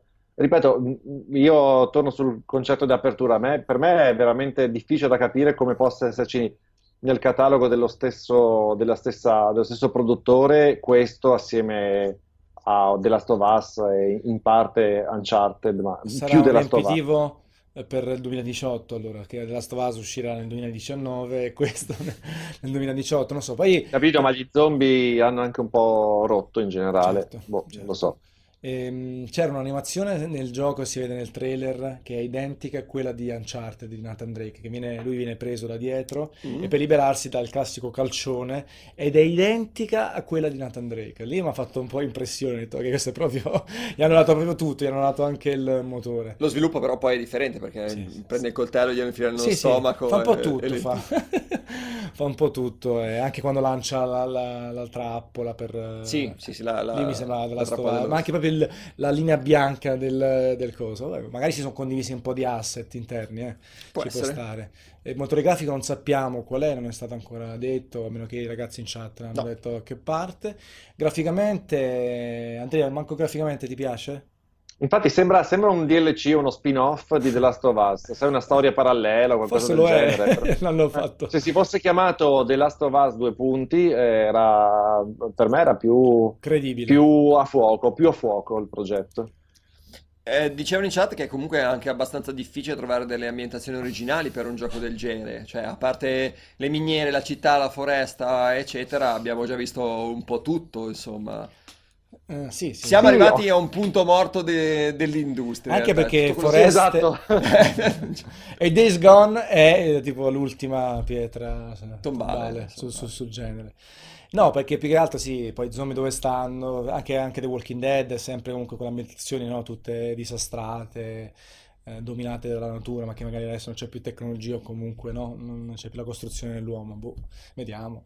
A questo punto va soltanto provato eh, bisogna aspettare qualche trailer se mostra sezioni differenti, ambientazioni differenti e magari riusciamo a inquadrarlo meglio. Comunque la situazione per me è comunque migliorata rispetto allo scorso anno. Lo scorso anno era veramente interesse zero, adesso 5-6 ci arriviamo. E invece io ero molto più interessato appunto l'anno scorso. L'anno scorso, sì, proprio per quella struttura che mi sembra nuova del, degli zombie, la gestione della fuga, eccetera, eccetera. Però farci un gioco di 20 ore soltanto su fuga e controfuga, boh. Ma 20 ore non sarà mai un no. gioco del genere, immagino che stia sulle 8 magari. Però adesso potrebbe essere stato allungato, chissà, boh, vediamo. Gli hanno raddoppiato il budget. Esatto, deve fare il doppio delle ore. Allora, eh, innanzitutto eh, il dottore non ci ha prescritto di finire alle 6, sia ben chiaro, non è che per forza alle 6 dobbiamo finire, però rimaniamo un po' in compagnia dei, dei ragazzi, da sì. un certo punto di vista vi invitiamo a far domande, impres- eh, a scrivere le vostre impressioni su qualsiasi cosa che è stata annunciata fino a questo punto. Uh, in generale, noi bene o male abbiamo coperto tutto quello che c'era da coprire. Stavamo pensando. Domani parleremo dei titoli Activision, immagino, visto che non ne abbiamo accennato per niente del nuovo COD, del nuovo Destiny. Possiamo cominciare a leggere la conferenza migliore delle tre, che abbiamo già detto ieri, ma aspettavo Nintendo. Tommaso, per te qual è stata la conferenza migliore? Ubisoft o Nintendo? Ubisoft. Ubisoft. La, lo dico a bassa voce perché adesso molto probabilmente verrò assalito in chat, ma secondo me, come dicevo prima, l'importanza di avere qualcuno sul palco dal vivo, e come dicevamo anche all'inizio con, con Andrea, è ancora troppo, troppo importante e le emozioni che ti dà qualcuno che ti racconta il suo gioco eh, per me sono ancora al primo posto. Oltre a quello che è stato presentato, voglio dire, in termini di, di, di mero giochi, videogioco, di qualità, mero eh, come conferenza continuo a preferire quella, quella di Ubisoft. Andrea? No, io in questo sono molto curioso di, di capire, ma perché, eh, perché vi è piaciuta così tanto la conferenza Ubisoft? Nel senso, ci sono stati dei momenti all'inizio e alla fine di, di, di commozione umana e di coinvolgimento e di avvicinamento al mondo reale, tra virgolette, del, dell'industry. Eh, però, boh, io non lo so, per il resto non ho trovato in quella Ubisoft eh, tutte queste, queste, cose così, eh, così meravigliose, sinceramente. Soprattutto per quanto riguarda Beyond Good and Evil 2, eh, il fatto di non vedere niente del gioco in assoluto, eh, io sono rimasto molto deluso perché se ne parla da, da anni eh, però, però il logo di cioè, Metroid però, 4 esatto, eh. Metroid 4 con il logo ah! allora bomba oh, il tizio che ti dice che stanno lavorando su Pokémon quello invece tanta roba brava Nintendo bei 20 minuti Beh, ma lo sai, ma ehm, eh, Metroid Prime 4 è stato ufficializzato, cioè se ne parla adesso. Eh, di, di Beyond Good and Evil 2, eh, tra una cosa e l'altra sono anni, e dopo tutti questi anni eh, non ci sta uno straccio di gioco, cioè per quanto ne so io potrebbe aver, potrebbero aver iniziato a svilupparlo l'altro ieri. Eh, Va benissimo, ma Ubisoft ha dato un'ora di conferenza, cioè non è, non è, che ha fatto la conferenza su Beyond Good and Evil, gli ha rubato tre no, minuti infatti, io sto, cerca- io sto, cercando di capire eh, in, co- cosa la fai leggere la migliore della, della, del, delle no, tre. Cioè, un mix tra ritmo, ritmo eh, il fatto che abbia portato tanto gameplay. qualità dei titoli mostrati, comunque Assassin's Creed, Far Cry, Re, eh, sì, Rabbids, Beyond, eh, poi il preferito suo, eh, quello... South Park, cioè comunque è sembrata essere focalizzata, ha raccontato i suoi giochi in maniera corretta, non è troppo veloce perché per esempio a me eh, sia quella Microsoft che quella Sony sono state troppo sostenute, cioè proprio state tristi, eh, come un direct ma dal vivo, eh, e quindi non mi sono piaciute tanto come impostazione. Ubisoft è stato un mix eh, vincente. Poi, se vogliamo eleggere il gioco più importante, per me è Super Mario, è grazie al cavolo. Quindi vince Nintendo. Allora, allora è, cioè, è, stata la migliore per demeriti altrui perché abbiamo avuto delle conferenze. Beh, Microsoft quest'anno è stato Sony. abbastanza certo, tragico come certo, conferenze. Esatto. Abbiamo avuto conferenze Microsoft e Sony eh, abbastanza triste, deprimenti per un motivo o per l'altro. Io, per esempio, ho eh, preferito ma... quella di Microsoft a quella di Sony se devo essere sincero. Quindi, quindi stiamo dando meriti a Ubisoft per, eh, per, come ha strutturato i tempi della conferenza, perché eh, anche South Park sono due anni o tre anni che se ne parla, si è visto, è stato posticipato mille volte Boh, eh, Beh, io sto, so. sto, parlando di miglior conferenza, non sto parlando di miglior line-up o di migliori giochi a prescindere. Allora, se parliamo di conferenza a livello puramente di gestione della, dei tempi e dei modi, allora su quello posso essere d'accordo. Se parliamo dei giochi eh, e del futuro, parliamo, se, e del futuro, io non, non, non lo so. Eh, faccio fatica veramente a trovarla migliore quest'anno perché è stato, no, è stato... veramente abbastanza piatto come, come fase iniziale dei tre, no? Sì, sì, sì. Eh, mi sarei aspettato, eh, se, se, se, avessi dovuto puntare alla vigilia avrei puntato su Microsoft, ma semplicemente perché avendo una console nuova da, da presentare io pensavo che, la, che, l'avrebbe fatto in maniera molto diversa, l'avrebbe venduta in maniera diversa con, eh, con dei contenuti ad hoc e con uno spazio più centrale per, la, per Xbox One X, soprattutto considerando nei mesi passati quanto l'aveva, tra virgolette, pompata e come aveva eh, sottolineato le differenze rispetto a PlayStation 4 eh, Pro. Quindi a, a, a, mm, alla vigilia avrei puntato su Microsoft, poi sappiamo com'è andata. Ma adesso chiuse tutte le conferenze, io veramente devo, devo scegliere a esclusione, non saprei. Meno cioè, peggio. esatto, tutte, tutte deludenti, tutte. Che dicono in chat, Tommaso? Ma in chat sono, sono, un po' combattuti. Ad alcuni è piaciuta quella di Sony, per esempio eh, Lolo Giro dice che è miglior conferenza quella di Sony perché hanno presentato giochi a sprombattuto un trailer via l'altro. E pensa che a me questa cosa qua di un trailer via l'altro con fastidioso. questa molto fastidiosa. Detto, io voglio il contatto, poi, esempio, il contatto umano. Soprattutto poi un God of War, cioè roba che è già abbastanza avanti, giocala sul palco con due commenti, far vedere che esiste. Per, per, esempio, uno sviluppatore che ti lancia Days Gone e ti dice che cavolo stanno facendo, secondo me è tanto valore aggiunto alla presentazione sì, un titolo. Ce la fai a dirlo in 30 secondi, un 30 minuto, secondi. non è che Però devi stare 20 minuti a parlare del tuo gioco, certo. però almeno ti dà un contesto e... Che è quello che ha fatto vedere. Ubisoft, sviluppatore, esce lo sviluppatore ti dice il gio- il, la serie fino a questo momento ha fatto così, da qui in poi noi andremo avanti in questo modo, punto. Sì, Commozione, baci, abbracci, ciao Andrea. Top, uh. allora, mh, mm, direi che gli annunci sono finiti comunque, no? A meno che qualche sì, piccola sì, sorpresa. No, uh, I tre titoli della fiera, vai, così, classiche cazzate riempitive per... Non aspetti neanche domani. No, no, domani Proprio... ci metteremo la top, 10, la top 100. non lo so, domani è un altro giorno. Cominciamo ad arrivarci. La top 3 Andrea per te della, della fiera. No, fammici pensare un attimo che non ero preparato. te la devi sempre aspettare sta domanda. Cioè... Te, te, te, la giro, Antonio. Vai tu, visto che hai fatto allora, la domanda. Super Mario Odyssey, Anthem e God of War. Te la butto così. I top 3. Tu? Eh... Purtroppo in realtà non c'è molto tra cui scegliere quest'anno, secondo me. Sono un giochi belli, da Assassin's Creed, cioè Far Cry comunque potrebbe essere... No. No, per dirti, potrebbe essere no. incluso. Titolo sta cosa... no, no, Anthem sicuramente. Uh, Nintendo non lo so, per i miei gusti gioco molto più volentieri a, ad Anthem che Super Mario, quindi andiamo sul gusto personale, non andiamo sul valore assoluto, anche perché no, stiamo parlando di, di presentazioni. Non devi giustificarti, dici i tuoi tre titoli, non ti preoccupare, non è che, che, devi far piacere a tutti quelli che ci ascoltano. Io ti dirò, allora, Anthem di sicuro, ci piazzo anche un Destiny 2, mm-hmm. che secondo me farà molto bene quest'autunno. Uh, non lo so, e poi devo dire per forza God of War che mi ha ispirato troppo la presentazione. Per forza. Perché no, cecchino. no, nel senso che mi ha ispirato molto la presentazione di God of War e sinceramente non vedo un altro titolo che potrebbe interessarmi come, come God of War. Destiny ce lo metto perché è lo sparatutto di chiusura dell'anno per me, sicuramente sopra Battlefront e Call of Duty, quindi a quello giocherò e poi Anthem perché mi ha interessato tantissimo la presentazione. È una delle pochissime novità. È, una, è, la, vera, è la, vera, novità. La vera novità mostrata, al di là di un logo come Metroid Prime, non sappiamo nulla.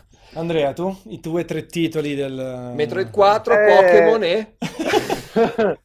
ci, ho pensato, ci ho pensato e mi tocca allinearmi totalmente con, con Antonio, vabbè che abbiamo spesso volentieri dei gusti simili, però vabbè Mario è un, un classico eh, per, per mia, il mio background è uno dei giochi più attesi sicuramente, anche perché non sono un amante dei giochi eh, multiplayer. E quindi Mario, poi God of War senza dubbio, e Anthem, ma più, più per curiosità che più per la sorpresa. Per... Sì, sì, direi che è l'unica per... grande sorpresa mostrata. Curiosità per la, per la fiducia, perché come avevo già detto eh, è veramente un bel banco di prova per Bioware perché non è un, un genere di giochi, un, un, un, gameplay che lei è così tanto affine. E, e poi perché è, c'è questo rischio downgrade talmente chiaro e palese che se, veramente se, se, invece rimane su questo livello è da togliersi il cappello e alzarsi in piedi e applaudire per Togliersi il cappello di Mario. di Mario.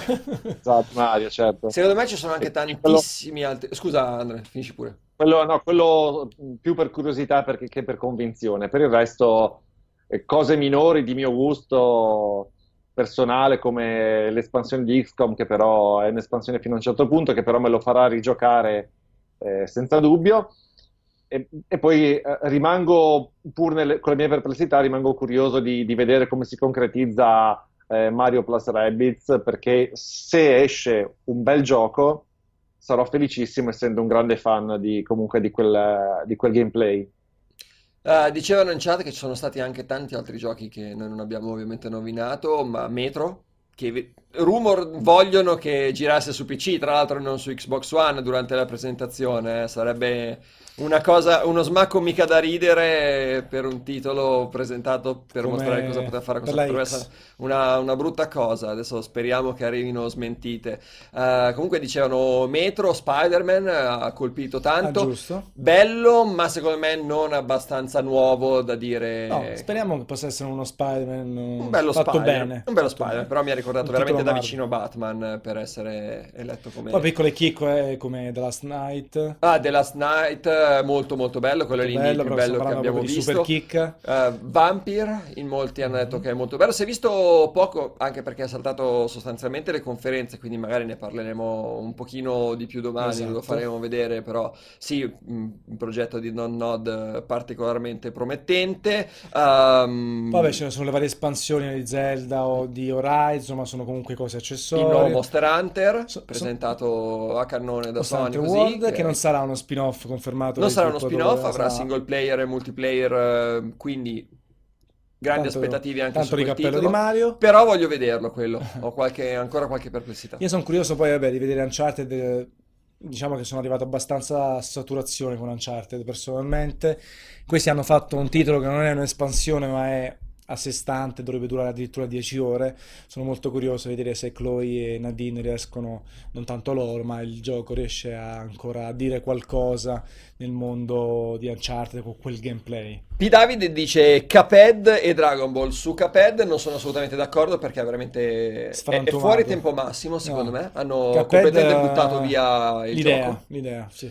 E invece su Dragon Ball sono molto d'accordo, l'ho visto veramente veramente in ottima forma, sono usciti anche un paio di video di gameplay recentemente e Arc Studio sembra aver fatto, Arc System, sembra aver fatto una roba incredibile con, con questo Dragon Ball. A questo punto, e domani ci inventeremo altra roba, delusione, delusione totale della rete. Vai Andrea, ti do un minutino. Per... Io ho delusione, delusione totale, eh, assolutamente la VR... Eh o, o, quello che si pensava sarebbe stato invece non è, perché veramente eh, il, l'interesse per la VR è crollato a livelli imbarazzanti. Mi sembra un po' eh, che sia successo quello che era successo con il 3D sulle, con le TV di qualche anno fa, perché siamo... Io mi sento triste e amareggiato per chi si è comprato PlayStation VR e tutte le, e tutte i, vari equivalenti, Oculus, eccetera, perché se nella fiera più importante del, dell'anno eh, praticamente non riesce a tirar fuori un gioco interessante per VR tra tutti quelli che sono stati... Cioè all'interno della fiera non è uscito un gioco interessante per VR, allora è evidente che c'è un problema grosso. Sì, io stavo per dire Skyrim VR come decisione. Sì, per, è veramente no. terrificante. Per me il VR non è una delusione perché non ci ho mai scommesso una lira. Certo. L'ho sempre detto dai primi momenti, ragazzi, il VR magari dura di più perché tutti quanti ci hanno investito, però... Bah. Eh, però allora, eh, ragionando con quel discorso lì, non ho niente davvero che mi abbia deluso. Cioè, che a, me, a me sai cosa? Eh, adesso la faccio forte. Cioè, deluso sempre che dobbiamo fare la forzatura, la strategia di Microsoft ma aspettavo qualcosa di differente. Io ho scritto e ne ho parlato prima di, di le tre, ho detto guarda, a me mi, mi pare una figata Xbox One Scorpio. Adesso aspetto la strategia. Aspetto la strategia in termini di giochi o di, di cose da fare. Per me è stata completamente sbagliata, cioè non hanno fatto nulla per farmi comprare questa console o comunque per cambiare il, le forze in campo. Cioè, per me è stata una, una resa proprio totale la strategia. Sì, quello, senza, quello, senza, dubbio è direttamente collegato, ci sono anche eh, alcuni dei giochi esclusivi, ad esempio io sono rimasto sconvolto da Crackdown 3 perché... Crackdown 3, sono... bravo Andrea, sì. quello è stato... Sono, sono, anni che se ne parla, eh, c'era la storia del... Eh, cos'era il cloud computing? Cos'era? Sì, che doveva amplificare la distruttibilità. Invece l'ha tolta. L'ha tolta completamente. il cloud. Siamo, siamo arrivati dopo anni di sviluppo e tante parole a questo livello, è una cosa per me sconvolgente. E, e se, hai se hai un'esclusiva e la fai finire così male, ehm, c'è da, da, guardarsi negli occhi, spero io, dentro a Microsoft e, Sai, e rivalutare un po' le strategie. Cioè, rivalutare un po' le strategie e, e, e definire un po' da che parte vogliono andare perché boh, secondo me Microsoft veramente... Andrea ha scazzato completamente nel, nel, curare e gestire i team interni. Perché tu ci fai caso Sony il percorso di Sony se lo guardi dalla prima PlayStation a oggi è sempre stato migliorativo ha fatto qualche chiusura, Evolution e tutto, però tendenzialmente ha lavorato per far diventare i team di sviluppo interni o seconde parti de- delle robe fuori di testa. Seconde solo a Nintendo, per quanto mi riguarda. Poi al pari di tanti altri, BioWare, Blizzard e tutto. Microsoft cosa ha fatto? Si è sputtato tutti i grandi brand. Perché sia Halo che Gears of War sono passati di mano sì. ai 343 e così via. Quindi aveva un brand fortissimo, non c'aveva sotto chi, perché una volta era Epic, quindi era esterno, una volta uh, quelli di Halo sono smembrati e tutto. Quindi quello è stato l'errore di Microsoft. Chi, chi rimane adesso ad oggi come team interno a Microsoft forte? Turn 10, ma Turn 10 sa fare soltanto giochi di guida.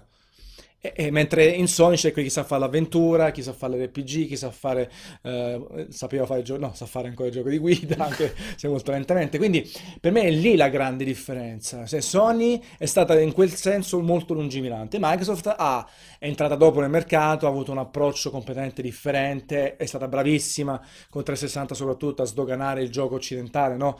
a distruggere i giapponesi che si sono un po' suicidati, un po' eh, sono stati scavalcati dai sviluppatori americani. E però oggi il problema non è Halo, non è il problema Halo o Gears of War, il problema è chi li fa sti robe, sta roba. I brand forse sono ancora iper forti, ma se li dai in mano a, a team arrivati dopo è difficile che fai un capolavoro come Halo 2 eh, e compagnia, o Gears of War 1, 2, 3, quello che dico io.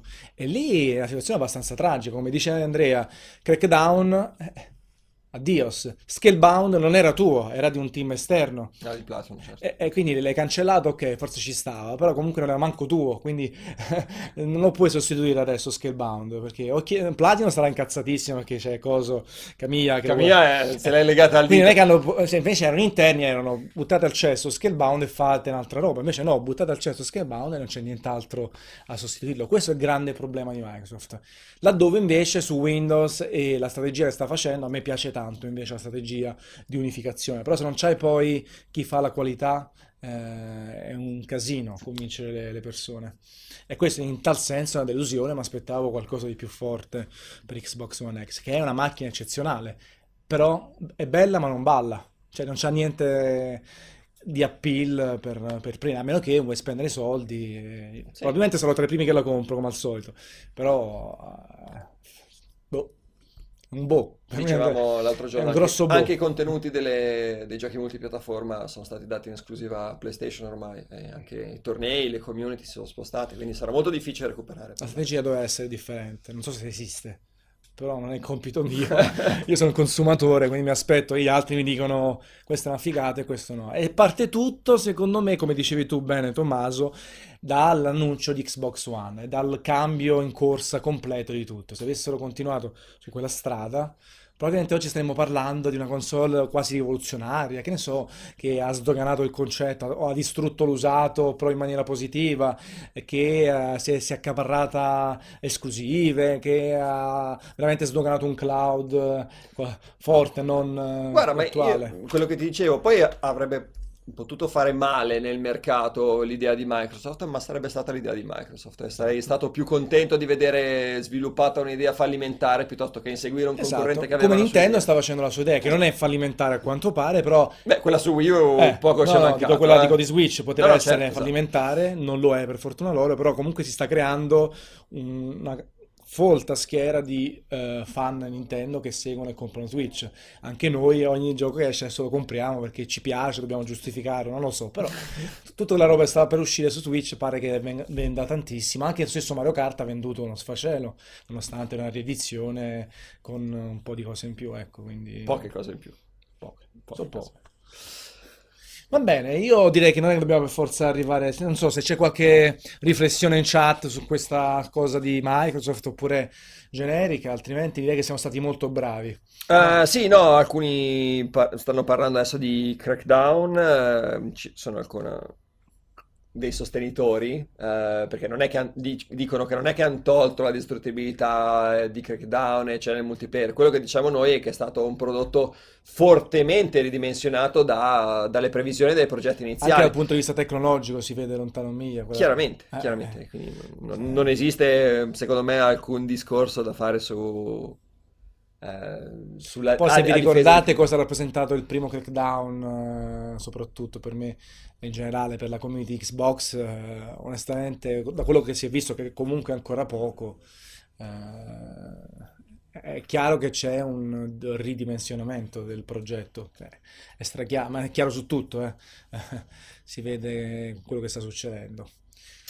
Sì, il rischio, il rischio, sì. grosso, il rischio grosso è che Microsoft si trovi a, con la prossima generazione di console a doversi giocare praticamente le, le ultime carte eh, per, per, risollevarsi perché altrimenti un'altra, un'altra generazione non, non, di grande successo io penso che porterebbe all'uscita di Shen di Microsoft a parte che è una, è una cosa di, di cui si parla già da un po' di tempo però è, è ovvio che eh, nel mercato console ci vuole qualcosa di più per, per portare avanti una, un sistema per venderlo. Assolutamente, anche se poi comunque i dati di vendita non sono negativi, nel senso che eh, PlayStation sta vendendo tantissimo, però a quanto pare, ehm, come dire, la, a parità di tempo eh, passato dal, dal, lancio della console, comunque i dati di Xbox One sono buoni, non so se sono superiori a 360, non credo, però comunque non è che stiamo parlando di, di, di scarsi numeri. Però bisogna vedere i guadagni, quanto si è investito e poi il peso che ha sul mercato. Se davvero Sony si accaparra tutte le esclusive temporali dei titoli importanti come Nier, Nioh e compagnia, è un problema per Microsoft perché veramente fa sempre più fatica a vendere. Se punti sulla potenza bruta devi uscire con un prezzo maggiore e, e non c'è manco un vantaggio competitivo economico come, può essere nel mercato delle schede video AMD versus Nvidia. Eh, sono meno potenti ma costano di meno, eh, talvolta anche molto di meno a parità di prestazioni. Eh, eh questa cosa non sta succedendo, vediamo. Adesso non vogliamo essere troppo catastrofici, eh, dovevamo parlare di delusione e abbiamo fatto questo, questo approfondimento. Va bene, direi che ci siamo, ci siamo. alla grandissima. Grazie Andrea, domani ti vedremo in compagnia di Giordana per, forse, i, forse. forse per, per, i fuochi d'artificio dell'ultimo giorno, quello più seguito, quello con più argomenti della, dell'IO Show nostro. Ma non è vero, ormai c'è un sacco di roba, c'è anche... Quello. Esatto. Grazie Tommaso, grazie, grazie mille. grazie anche a Jacopo, Alessandro, Raffaele, a voi che ci avete seguito, i moderatori e come sempre buon lavoro ragazzi di Los Angeles, sperando che portino qualche cosa di cui parlare domani. Seguite il canale di Twitch ragazzi, esatto. di mettere un follow e seguite anche il multiplayer, multiplayer per sapere il Saluto, Un saluto e un grazie anche ai user che Assolutamente, che stanno, si stanno facendo il lavoro. Grande esatto. lavoro. A domani alle 15 tutti. puntuale, eh? noi forse ci saremo. Ciao.